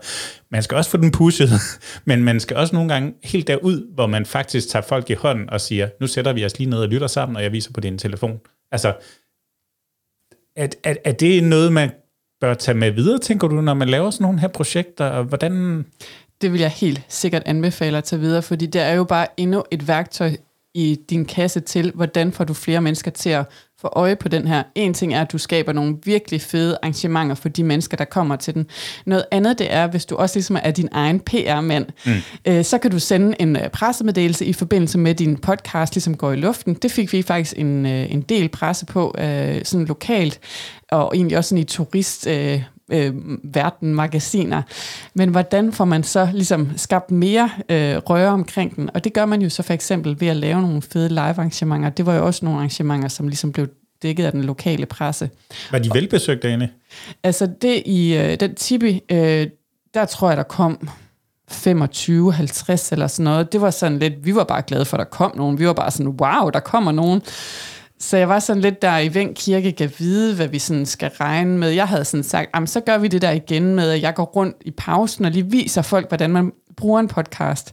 Og så gik det bare fuldstændig amok. Altså det væltede bare ind. Altså, og, og det var jo sådan, øh, altså før landet lukkede ned, altså corona-wise, så det var jo sådan, folk måtte sidde alle steder i kirken, ude i midtergangen, der var slet ikke, altså jeg tror, der kunne være 250 i kirken, og Øh, der var ikke stole nok til alle. Så det var øh, Wow. altså helt Fedt. Vildt. Altså, og det var meget, meget smukt og øh, stemningsfuldt arrangement, hvor igen det der med, at der var der jo endnu flere lokalt, der ligesom var gået med. Kron, det var et, øh, en af de podcasts, der handlede om sådan munkeliv øh, ved Gud nogen. Igen, lyder måske kedeligt. Sygt spændende. øh, Det er det, det er det med, hvad de skider ud i latrinerne og sådan noget, er det? Ja, lige præcis, Ja, ja. Den er god, den Ja. kan jeg anbefale. Øh, men altså, den lokale kro havde jo sådan ligesom leveret nogle, no, lidt med nogle tærter, der var lavet på nogle af de gamle opskrifter fra Øm Klostermuseum. Der var lidt klosterbryg, og så havde præsten, som øh, også øh, synes, at det var, en, det var et fedt arrangement, hun havde ligesom sådan en lille sang med, at vi skulle synge i kanon, som også var sådan på latin øh, fra det her munkeliv. Og det var bare så smukt der under kirkevælvingen. Og så havde vi så også, øh, skal man ud og lave sådan noget live, så overvej lige at tage en lydmand med. Ikke? For især i en kirke, der kan lyden virkelig drille. Så der havde vi en lydmand med ude, der satte det op for os, så det blev ordentlig lyd i kirken. Men det var et meget smukt arrangement, synes jeg. Og du kom igennem en meget, meget, meget lang pause, kan jeg næsten regne ud, med 250 mennesker, der skulle undervises. Nu siger du det her med potwalk. Øh, har I så sat øh, fysiske QR-koder op ude på, øh, på strækningen, så når man møder dem, så kan man dykke ind i podcasten? Ja, det er der blevet sat op øh, lang strækning. Det var sådan en øh, ambition helt fra starten, men det var ikke noget, som stod på stedet, altså lige fra starten. Men det står derude nu. Fedt. Altså, jeg vil bare lige vende tilbage til kirken, for det lyder sgu som en god aften i Væng. Altså, der tænker jeg også, at I har en fordel af, at I beskæftiger jer med, med små lokalsamfund. Lige præcis. Øh, og måske, hvis det bare havde heddet lyttebiograf, kunne det godt, godt være, at der måske ikke var blevet fyldt i kirken, men det der med lige at putte øh, noget ekstra på, om det så er en, en menu, der er lavet af kron, eller en sang, eller om man kører en uh, Michaela Petri ind fra højre, eller et eller andet. Øh, jeg, jeg tænker virkelig, at den er ved at give videre. Det der Ja. med, at at opdragelsen, hele det pædagogiske element i at få folk til at høre podcast. Lige præcis, og det, øhm, altså det er i hvert fald noget, skulle jeg selv lave sådan et projekt igen, jeg virkelig ville overveje det der med at, at lave også nogle live events, mm. der støtter op omkring det. Ja, har du altså, er der nogen sådan fifs, du kan give videre i forhold til, hvordan man laver en god lyttebiograf? Jamen for det første, så skal man bare tænke over, at man bliver, bliver nødt til at have god lyd, og altså har man ikke selv de højtalere, så må man altså ud og have fat i dem, eller lege dem, og har man ikke selv styr på, hvordan man får god lyd, så skal man altså engagere en lydmand, vil jeg sige. Og så derudover, altså sådan, overveje din målgruppe. Altså jeg har også tidligere været med til at lave noget, hvor vi sådan lavede en, en talk omkring podcast. Altså, men det var jo ikke oplagt her. Folk var jo, som vi lige talte om før, jo ikke interesseret i mediet. Altså, så, så her skruede vi op for, hvad kan man sige, det der var i indholdet i podcasten, som vores målgruppe synes var interessant. Det gav vi ekstra skrue på i forhold til, at de fik hele den store munketur, ikke? Øh, Store munketur, det lyder helt forkert. Som man siger. Helt ned i latrinet. Men, men det er jo en meget PR-agtig tilgang til det, at gå ind og sige, hvad er krogen her? Ja. Altså, hvordan fanger vi så vores målgruppe? Og det, det jeg synes, det er en pissegod pointe øh, for en, der også arbejder med PR. Men hvis vi så skal blive sådan lidt hardcore og snakke øh, KPI'er og alt sådan noget, ikke? Hvordan, hvordan performer det her? Altså, performer den i forhold til, hvor meget I gerne vil have, og, og giver den flere turister, eller hvad? Nu snakkede I om, hvad den oprindelige målsætning var. Altså, den har egentlig fået flere lytter, lytter end vi sådan havde regnet med og håbet på. Øh, Jeg har sådan tit hørt det der med, at øh, hvis man som independent podcaster går ud og kan få 1000 per afspilninger, så ligger man egentlig ret godt uden at være med som monopolet. Og det er den i hvert fald rådet langt, langt over. Mm. Så lyttertalsmæssigt, der øh, er har den sådan helt brudt den skala, vi sådan havde regnet med. Og der må folk jo hver især gå ind ligesom og, og sætte deres, altså hvad er vores visioner for, hvor mange lyttere vi skal have fat i. Øhm, jeg har ikke nogen tal på, hvor mange der har været ude og se øhm, øh, verdens første badeland nede i Tindedkrat, fordi der Nej, er det jo hvordan måler man på det i det ja, hele taget? det kan man altså, egentlig ikke måle på, altså, men jeg kan i hvert fald, hvad kan man sige, vurdere på, om museerne har synes, at det har skabt en ekstra værdi for dem, og det har de helt sikkert gjort. det er vel også rart for dem at have et stykke ting, som ikke er en glittet flyer, eller sådan noget, som de kan gå ud og præsentere. Det, de brænder for med, tænker jeg. Ja, lige præcis. Altså, og når det, når det nu netop er storytelling, ikke, som vi kredser om i dag, så det der med altså, at, at gå ud og sige, jeg har en fed fortælling, som der er nogen, der hører, som deler til nogle andre, fordi hey, du skal høre den her fede historie. Altså, det må jo være vejen frem for alle i forhold til, altså, hvordan man ligesom kommunikerer. Mm. Nu snakker vi lige øh, om, at, at, at du skulle opdrage lidt på folk til at lære, hvordan de brugte podcast, men, men podcast er jo noget, der er i, i en god øh, fremdrift i Danmark. Kunne I også mærke det, at der ligesom var et, et godt grundlag at starte ud fra, at det er en bevægelse Ja, det synes jeg helt sikkert. Altså, man kan sige, både i forhold til lyttertal, men egentlig også i forhold til opmærksomhed. Altså, fordi det er jo noget, som, som på en eller anden måde stadigvæk lidt er i hype. Jeg kan huske, da jeg startede, så tænkte jeg sådan, ej, kommer jeg nu for sent på hypen? Men altså, nu står vi jo så her, ikke? Altså, og det er jo stadigvæk hver eneste år, det jeg udgiver deres medierapport, så ser man jo, det vokser bare. Næste år bliver podcasten så, og altså, så øhm, både i forhold, tror jeg, egentlig til at søge fonde, øh, i at få øh, mediedækning på det, i at folk taler om det. Altså, der er bare stadigvæk momentum for podcast. Ja, da, da du var til prisen der, øh, så sendte podcastmagasinet en fin reportage derfra, hvor de også snakkede med Mia Nexø, som er næstformand i Center for Podcasting. Og, og hun snakker også om, at de kan mærke den der kæmpe talentmasse, der er derude. Der er en stor genrebredde på mange aktører, og også at, at der kommer små aktører frem, altså små kommercielle aktører, øh, som dukker frem og faktisk leverer noget rigtig fedt, som måske ikke er en Podimo eller en Talktown eller et eller andet, men, men er, er noget mere specifikt, og der tænker I også er inde under der. Det tænker jeg helt sikkert, du har ret i. Fedt. Jamen, øh, jeg tænker, vi er ved at være ved vejs stille og roligt, men jeg kunne godt tænke mig lige at runde den her podcastpris, så øh, bliv lige hængende.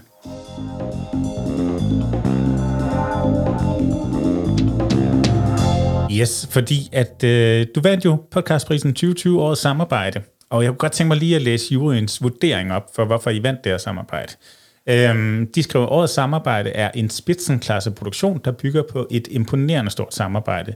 Den er et skridt foran formidlingsmæssigt, så den vækker billeder hos lytterne og giver os lyst til at høre mere, selvom emnet ved første øjekast kan virke tørt. Podcasten har bredt sig uden for sit feed med opbakning fra et stort lokalmiljø, hvor den har åbnet mediet for nye målgrupper. Samtidig bygger samarbejdet bro mellem en blandet skare af aktører fra kommuner og regioner til museer, turistorganisationer og lokale medier. Med Gudenåen som motor for fortællinger, har årets samarbejde skabt et ekstraordinært samarbejde, der med sin geografiske motor har åbnet for både finansiering og flere lyttere. Derfor er Osted årets vinder. Yes, det er jo flot ord. Godt klap. Så tager vi den Sådan. lige igen, ja. Hvad, hvad gør det ved dig som, som podcaster og, og selvstændig producent at vinde sådan en pris her? Det gør mig selvfølgelig super glad og stolt over, at øh, de har fået øje på den, og at øh, der er andre, der har lyst til at høre den, og også at øh, selv et emne, som Gudnåen altså kan få et, en plads i det ellers rigtig flotte selskab. Det, var, tænkte du det vi endte det sted, da du fik mailen øh, fra, fra, fra projektlederen i første omgang, og, og snakke, nu skal vi lave noget fedt om Guden? Og... Det havde jeg slet ikke nogen idé om, nej. Altså, jeg tænkte øh, bare, at vi skulle ud og lave en øh, lille bitte fortælling om Gudnåen, så nej, det var slet, slet ikke i mine tanker, og altså, selvfølgelig havde vi en ambition om, at det skulle blive så godt som muligt, men øh, det var ikke i, i den retning, vi tænkte nej. Vi elsker sådan noget. Øh, top 3 eller sådan noget. Hvis du skal give nogle hurtige fif, det må godt være tre, det må også godt være noget andet, på øh, hvad der har gjort det her projekt Åsteder til en succes. Øh, hvad vil du så pege på? Mm-hmm.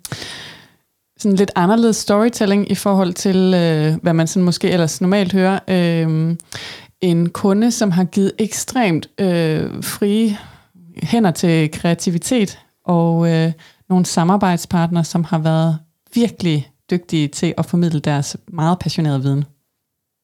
Fedt, fedt. Kunne du forestille dig at gå ud og, og finde andre tilsvarende samarbejder? Øh, Genforeningen 2020, øh, det var sidste år, øh, Grænsestenene, øh, der står 500 af dem rundt i landet. Øh, noget tilsvarende.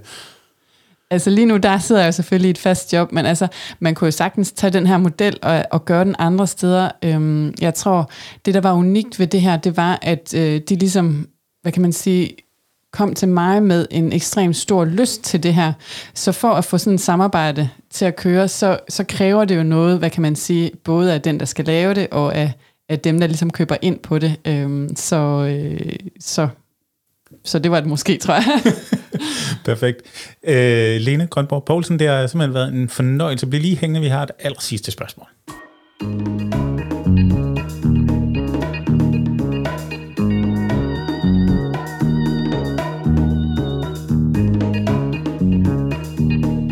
Der løg jeg, Gorm. Jeg kan lige så godt sige det, som det er, fordi der er både et spørgsmål, og så er der en lille opgave, som I plejer at stille vores, vores gæster. Sådan er du. Ja.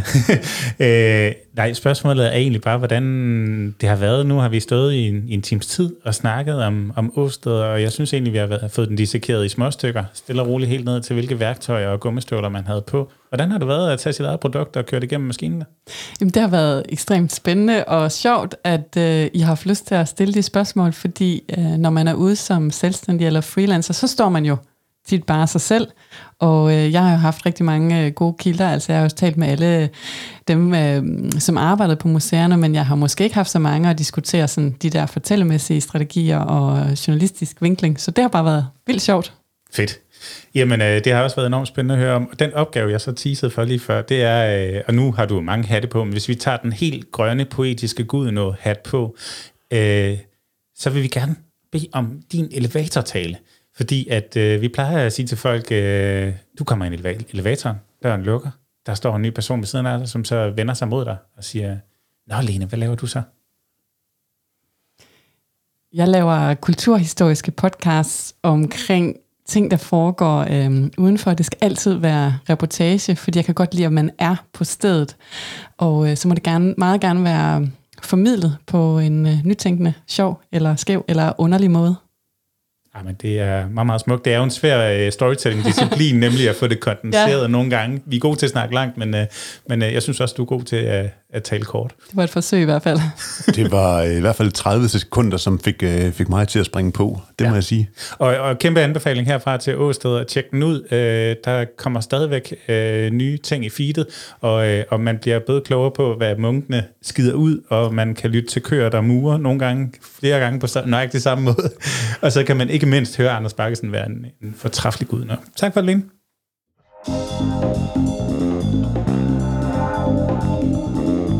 Ja, det var Lene Grønborg. Det var spændende, Jacob. Masser af åsteder og, ja. og værktøjskasser, der blev foldet ud og gået i dybden med. Ja, for pokker. Og hele øh, snak omkring samarbejdet med så mange spillere på én gang, som blev ind, i projektet, og både jo skulle blive enige, og samtidig så også øh, fik nogle værktøjer til selv at gå i gang med at lave podcast bagefter. Jeg synes, det er spændende.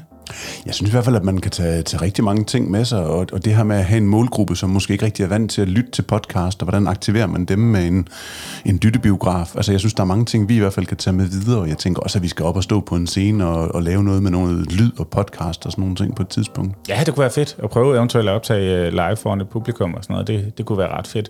Og, og skide flot alene, at hun så går ind og vinder øh, prisen, podcastprisen 2020 for, øh, for det bedste samarbejde. Det, øh, kæmpe klap herfra. Ja, jeg glæder mig til, at vi kan, vi kan, vi kan præsentere de andre øh, vinder, som, som, som her i den her række af, af specielle afsnit, som vi laver nu her. Mm, lige præcis. Nå, men vi skal jo snakke lidt om, hvad vi har i lige. Så øh, det kommer her.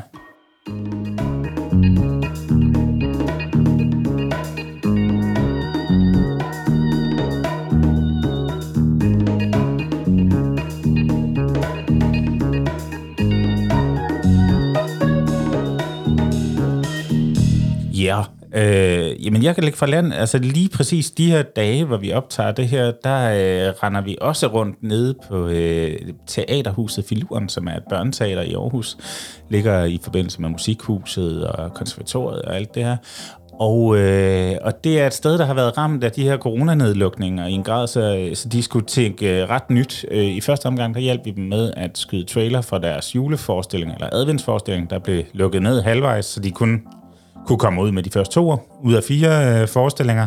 Det var øhm, den, der hedder Hemmeligheder. Ja, Øh, så mens de havde scenografien op, så fik vi hurtigt lige skudt øh, nogle trailers, så de kan bruge det, når de skal genopsætte den næste år forhåbentlig. Øh, og det samarbejde, det gik øh, så godt, at, at der øh, lå en mail i indbakken et par dage igen, efter at øh, nu vil de simpelthen prøve kræfter med det her med at rykke en forestilling online. Øh, så nu har vi øh, forløbig brugt tre dage på at øh, filme en 42 minutter lang forestilling, der hedder Tre står på hovedet, øh, som er sådan en poetisk øh, lille sag med, med tre skuespillere på scenen, øh, som henholdsvis henholdsvis hedder 1, 2 og 3, og så handler det meget om at komme i rækkefølge, og om 3 kan komme før en 2. Og ja, det er, det er sådan noget talmagi-agtigt øh, i børnehøjde, vil jeg kalde det. Ja, der er noget rytme og noget poesi og noget ordspil og nogle... Altså, det, det, det er sgu en meget fed forestilling, som giver øh, folk noget at tænke over. Så jeg synes egentlig, man skal gå ind og se den, når man får mulighed for det. Ja, men øh, man skal også se den på video, fordi at det bliver nemlig ret fedt. Øh, øh, vi får lavet en film ud af det her teaterstykke, og den store udfordring, hvis jeg skal sådan prøve at skære helt ind til benet der, har jo været at præsentere teater som film, og ikke lave en film ud af det netop ikke at hoppe i fælden med at øh, gå ind og prøve at bruge skuespillerens perspektiv, når man øh, kigger rundt eller kigger ud eller sådan noget, eller arbejde for meget i vinklerne. Hele tiden tænk, at det skal illudere en teaterforestilling, man er inde at se. Så vi tager hele tiden beskuerens, publikums point of view, og så tillader vi os jo de her greb, vi har til, til øh, hånde øh, omkring, at vi kan zoome ind for eksempel og flytte øh, seerens fokus, men det skal hele tiden være, vi bryder ikke den der linje, som der er, når man sidder bag den fjerde væg som tilskuer til en forestilling. Og det har været lidt en udfordring også, at arbejde sammen med skuespillere, som er vant til at stå på et teater og få en, øh, en masse energi tilbage fra publikum, skal nu lige pludselig stå og performe over for et kamera, og nogle gange med et kamera sådan helt op i snotten, ikke? Ja, så er det kamera, der er helt stille. Altså, vi, vi siger jo ikke noget, vi interagerer jo på ingen måde med dem. Altså, vi, vi står jo faktisk og gemmer os ret meget bag ved det her udstyr, for ikke at, at, at, at forstyrre dem, og de savner jo bare en interaktion. De står og spiller ud i et helt mørkt rum, hvor de ikke kan se instruktøren, eller teknikere, eller lydfolk, eller noget som helst, der er bare helt silence foran dem, og, og så prøve at få bygget det her moment op, som de jo skal levere, for at du som publikum kan føle, at de står på en scene foran dig, fordi det, det er ikke en film, hvor at det er de her små, fine nuancer i din ansigtsmimik, som, som, som gør en, en, en forskel, at det lige er en sammenknibning af øjet.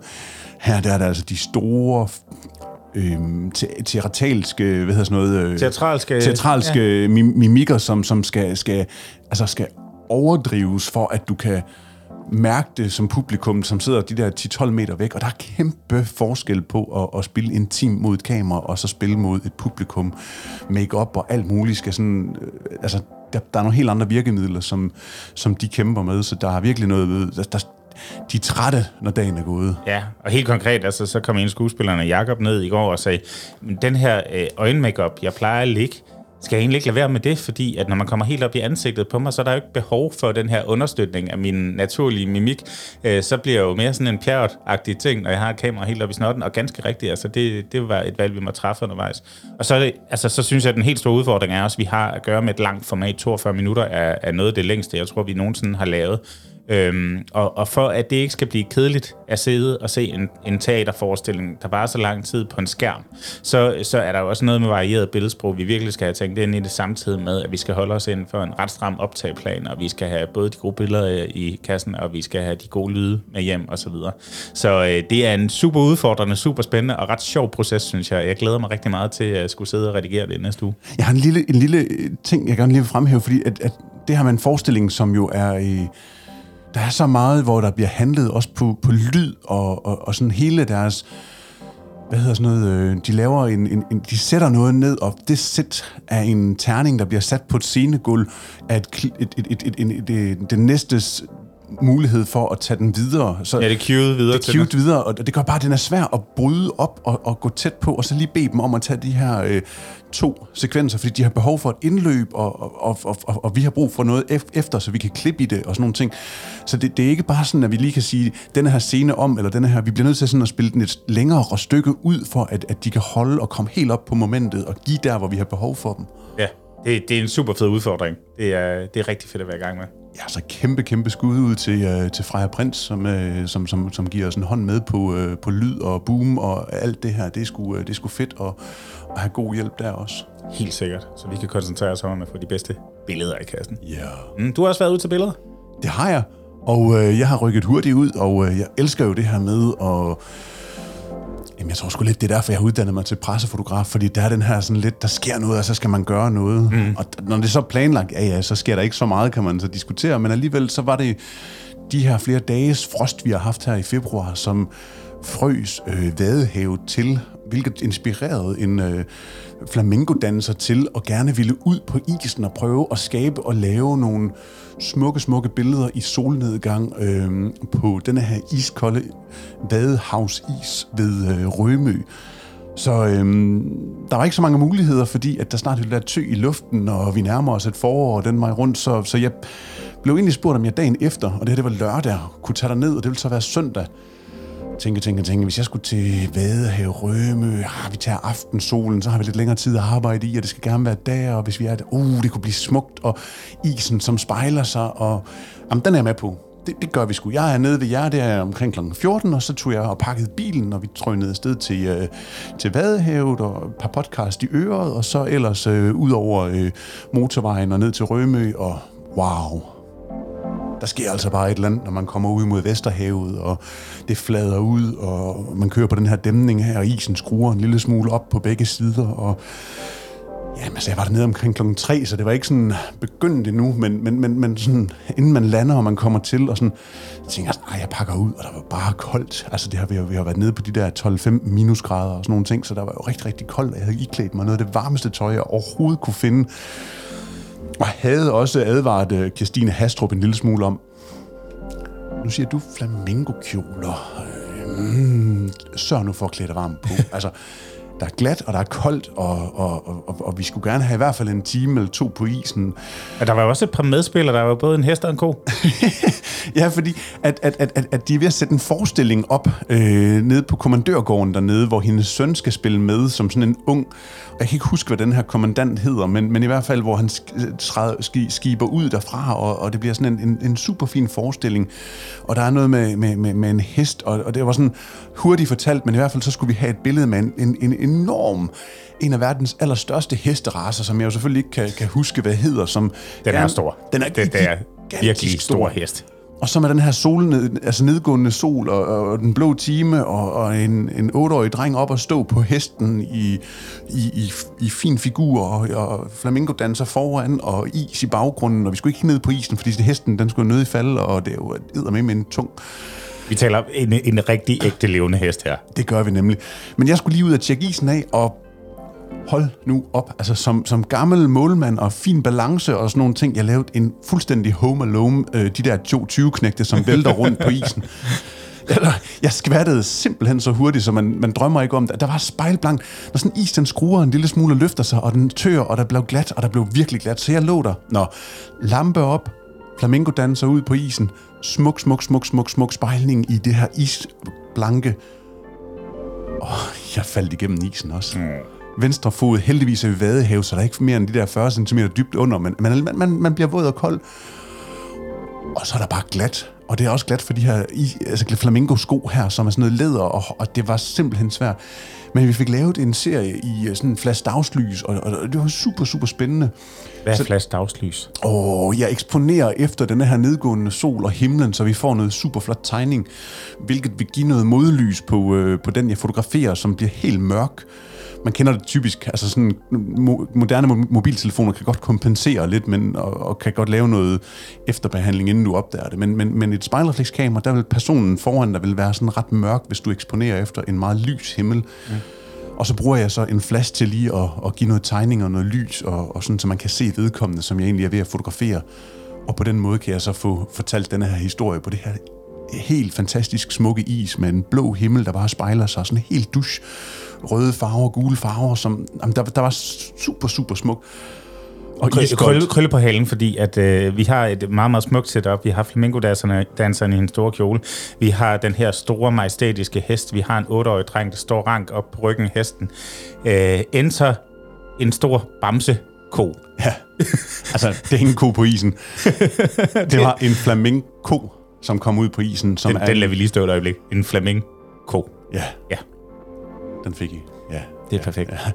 Som jo er et, et, et, en... Øh, hun, hun laver, Christine Hastrup her, hun, hun laver... Øh, og formidler flamingo i børnehøjde, og derfor så har hun lavet denne her maskot, som hun jo så danser rundt med børn, sådan at, at de ligesom kan tage, tabe ind i det her univers her. Og vi taler sådan fuld fedt og begær, ikke? Ja, altså. ja, ja, det kunne være den fodboldmaskot. Altså det er jo almen brugt, og man bruger selvfølgelig en maskot, og her der er det så en flamingo. Så vi tager lige det mentale billede. Du øh, står henholdsvis ligger på isen i dit varmeste tøj, der på det her tidspunkt ikke er særlig varmt længere, og, og foran dig på isen på Rømø, der danser den her store bamse ko rundt, øh, eller tripper, fordi den er heller ikke må gå igennem isen. Ja. Det, det er et ret stort syn for guder, det her. Ja, og derfor kunne jeg heller ikke sige nej til, at selvfølgelig skulle jeg til Vadehavet og fotografere, øh, fordi at, at det er jo bare fedt at komme ud og hjælpe med at formidle en historie om flamingo, og det samarbejde, som der er imellem den, den, den spanske dans og, øh, og Danmark, og alt, hvad det overhovedet kan bringe med sig ind af, af smukke, smukke oplevelser og sådan nogle ting. Så jeg, jeg var... Øh, jeg var lykkelig og lidt utrolig meget bambu på, på, Bambi på is. Altså, Så vi, øh, i skæg og ballade kan vi rykke ud hurtigt, også selvom der er ko på isen.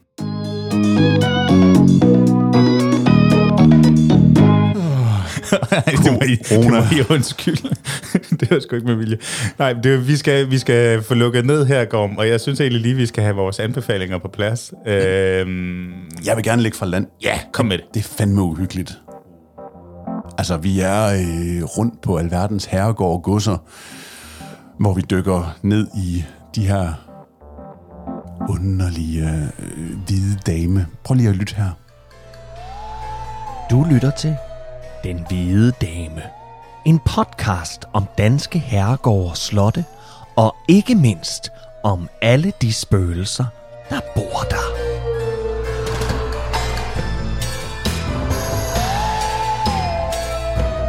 Velkommen til Den Hvide Dame, afsnit 26. Hvis du er til politiske skandaler, kongelige friller, menneskerester i kaninbakken og stigende dæmonkvinder, så vil vi anbefale, at du bliver hos os lidt tid endnu. Mit navn er Trine Gadeberg, og overfor mig sidder Kasper Lefebvre. Der er varm kakao i kopperne, og udenfor har mørket sænket sig over Amager, og regnen pisker ind mod ruden i vores lille podcaststudie. det. Det var fandme uhyggeligt. Det er det, og det er spændende. Og Hvad er, det, tror, vi, hvad er det, vi hører? Jamen, jeg tror ikke, at der er nogen, som har, har, ikke har været og fået fortalt en eller anden form for øh, spøgelseshistorie, og jeg synes det her med, at uh, der sker et eller andet, når de her små nakkerhår her, de rejser sig, og man har hørt historier om den hvide dame, som går igennem, eller den blå dame, eller andre sådan savnomsbundne, uhyggelige ting, som foregår rundt på de her store, flotte, smukke herregårde. Øh, Jeg kan huske på efterskolen, der var der også snak om den hvide dame, så det er sådan en karakter, som går igen i rigtig, rigtig mange spøgelseshistorier. Og der er det så, at øh, Trine Gadeberg og øh, Kasper Lefebvre, de, øh, de dykker ned i de her historier, som er, og fortæller dem, men fortæller også sådan hele, og altså frit fortolker dem, men, men, men også dykker ned i, historien, den danske historie op til og før, under og efter, helt op til nutiden, hvor at, at, at man hører om kongerækken, og man hører om deres eventyr, togter, og man, man får afstikker til en, øh, åh, nu kan jeg ikke huske, hvad han hedder, en DNA-forsker, som kigger i vikingetiden, og som, som også har noget omkring det. Så det er virkelig sådan, Altså, det er en meget... Øh, det er frit fortolket, og den hedder Den Hvide Dame, og jeg er lige begyndt at lytte til den, og jeg er grebet lige nu og glæder mig til at lytte mere om, om Nesby Holm og øh, Tower of London og Tranekær Slot og Vitskøl Kloster og den her vej rundt og høre om de spøgelseshistorier, som man møder, og nutiden også stadigvæk møder og fortæller og videregiver. Så det er, det, det er, en, det er en god podcast, som har fået det her lydunivers bygget op. Altså man kan høre munkenes messe, mens de går igennem Vitskøl Kloster og sådan nogle ting. Så det er også, den er også rigtig godt sådan radiospilsagtigt øh, bygget op og, og hjælper en igennem podcasten, samtidig med at den bliver historisk godt fortalt. Fedt. Jamen, øh, spøgelseshistorier til dem, der er til den slags.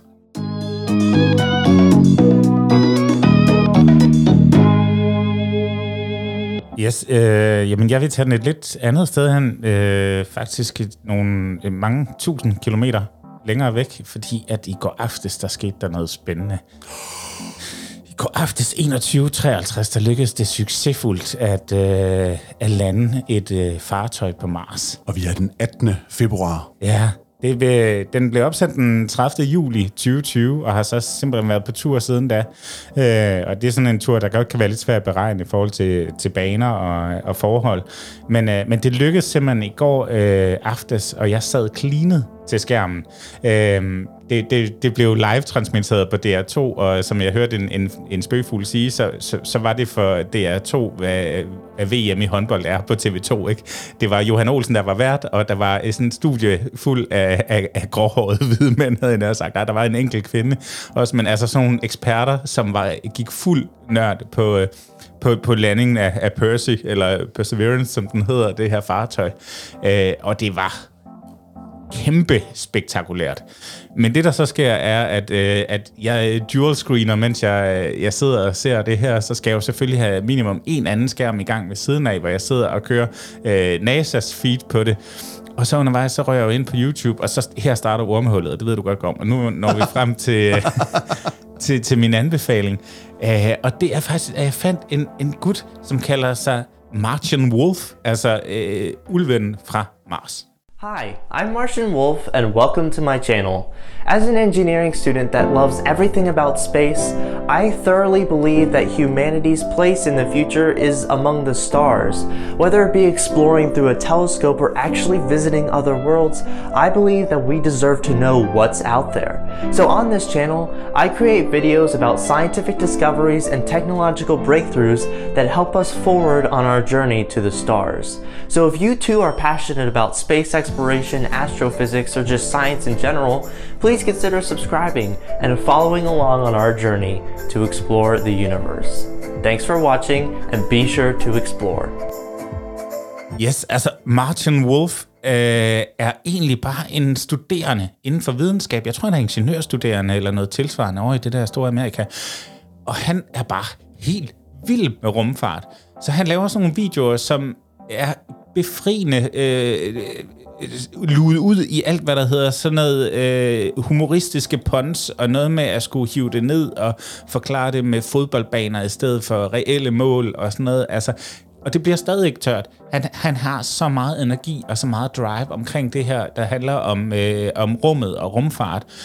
Og, øh, og, og kommer bare med nogle fede detaljer og sådan noget, fordi hele verden sad og kiggede øh, over mod USA, og nej, og hvor er det flot, og det er det tredje øh, rumfartøj, de lander øh, PT øh, øh, deroppe. Det, det er så, jeg kunne læse mig frem til, det er, det er mission nummer 56 til Mars, ikke? Wow. Men, men han kunne så også forklare, at, at både Kina og de forenede arabiske emirater har faktisk også øh, satellitter i kredsløb omkring Mars nu. Det hører man bare ikke så meget om mere i den vestlige verden, for eksempel. Det var i hvert fald nyt for mig. Og alle mulige spændende ting, som gik lidt ud over den her sådan lidt mere mainstream live-dækning, man finder på øh, jamen, både øh, Ekstrabladet, men også, også på Kloge-kanalen DR2. Ikke? Og det var bare, synes jeg, det storytelling, som kommer så dybt inden fra et menneske, som har et drive, fordi han sådan vidderligt, vidderligt interesserer sig for det. Ikke, det gør Johan Olsen også, det var meget, meget tydeligt.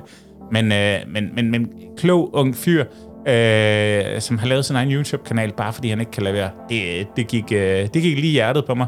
Og, jeg, og, og jeg, jeg, jeg gik rigtig se det seng i går, fordi jeg skulle have alle detaljer omkring her. Hvis du for eksempel, at den, altså, den har en helikopter med derop. Nej, de, nå. de skal til at flyve drone på Mars nu. De wow. udviklet en speciel drone, der kan flyve på Mars. Og derudover så, øh, så samler den prøver op og stiller rundt omkring på Mars, hvor den kører. Og så er det jo så meningen inden for en årrække. Nogle de snakker sådan, inden for en fire års tid, skal der komme et nyt rumskib derop, som skulle komme ned, samle de her prøver op, og så affyre en raket tilbage fra Mars. Så de her øh, prøver, de skal tilbage til jorden. Det er, det er relativt groundbreaking, det vi er gang i nu. Og der sidder dansk teknologi i den, og alt er fedt. Altså, jeg synes, den her fortælling er en af de der sådan helt store, er der liv på andre planeter. Det er ligesom det, Percy skal ud og finde ud af nu. Og, øh, og det er fandme en god historie. Så hvis man vil være klogere på den, så, så gå ind og, og søg på Martian Wolf på YouTube. Og, øh, Jeg tænker, vi lægger et link i uh, show notes. helt sikkert. Og Helt jeg er, sikkert. sgu, altså, jeg er sgu fascineret. Altså, vi snakker jo mange, mange, mange, mange, mange, mange, mange tusind kilometer væk, hvor man sådan skal ramme et eller andet lille eksakt mål for at, at altså, jeg tænker også, der må også være noget med solen og, og opladning af drone, men så sidder jeg herhjemme, og nogle gange så bøvler jeg bare med mit internet, og det er bare henne på stikkontakten, og, og det kan jeg ikke engang få til at virke, og så kan man med med få noget til at virke, der er så langt væk. Det, det, er, det, det er fandme vildt. Ja, hele processen med, den kommer ned i varmeskjoldet, der skal tage hele den der vanvittige varme, der opstår på vej ned, som så bliver smidt. Så kommer den her kæmpe supersoniske faldskærm ud, som skal tage endnu mere af farten. Og så til sidst, så bliver der launchet et lille eksternt fartøj, som flyver med øh, den her rover nedenunder sig, og så hejser den ned med nogle, øh, nogle vinylkabler, øh, svævende ganske, øh, ganske lavt hen over overfladen. Det er ingeniør øh, craftship, der bare siger spar to. Jeg er helt på røven over det, altså. Det, er, der er nogle gode fortællinger der. Wow. Fedt. Det er snart forår. Det var det, vi havde valgt at bringe i dag. Ja. Vi håber, I kunne lide det her første special-afsnit øh, i samarbejde med Center for Podcasting. Vi er i hvert fald rigtig glade for samarbejdet, og vi glæder os til at komme videre derudad og snakke med nogle af de andre øh, spændende vinder af podcastprisen. Det er øh, lidt meta at lave podcast om podcast, øh, om nogen, der har vundet en podcastpris, men det er også virkelig meget dykket ned i gode historier, så jeg synes, det er, det er fede fortællinger. Det er i hvert fald øh, spændende, spændende fortællinger, som jeg glæder mig til, at vi får foldet ud for folk her hen over foråret, og nyd det. Tag hovedtelefonerne i ørerne, og så lyt til bløde værdier, og følg med, hvad det er, vi laver og har gang i her, i den her lille biks her, sammen med øh, podcaster.dk. Så øh, den her podcast, du lige har lyttet til, den er blevet produceret af Skæg og Ballade, og øh, det er podcaster.dk, som har klippet den og udgivet den sammen med os. Ja, lyden, som du hører her, den øh, skal vi sige tak til Henrik Palke Møller for. Han har lavet alle jingles og intro-musik. Tak fordi du lyttede med. Hvis du kunne lide det, så ind og smid nogle stjerner. Meget gerne fuldt hus. Og ellers skriv til os, hvis du har noget feedback. Allerhelst del det med dine venner, så øh, kan vi nå ud til endnu flere, der godt kan lide historier. Ja, vi vil rigtig gerne have mange med på rejsen her. Vi Ja. lyttes ved. Det gør vi. Hej!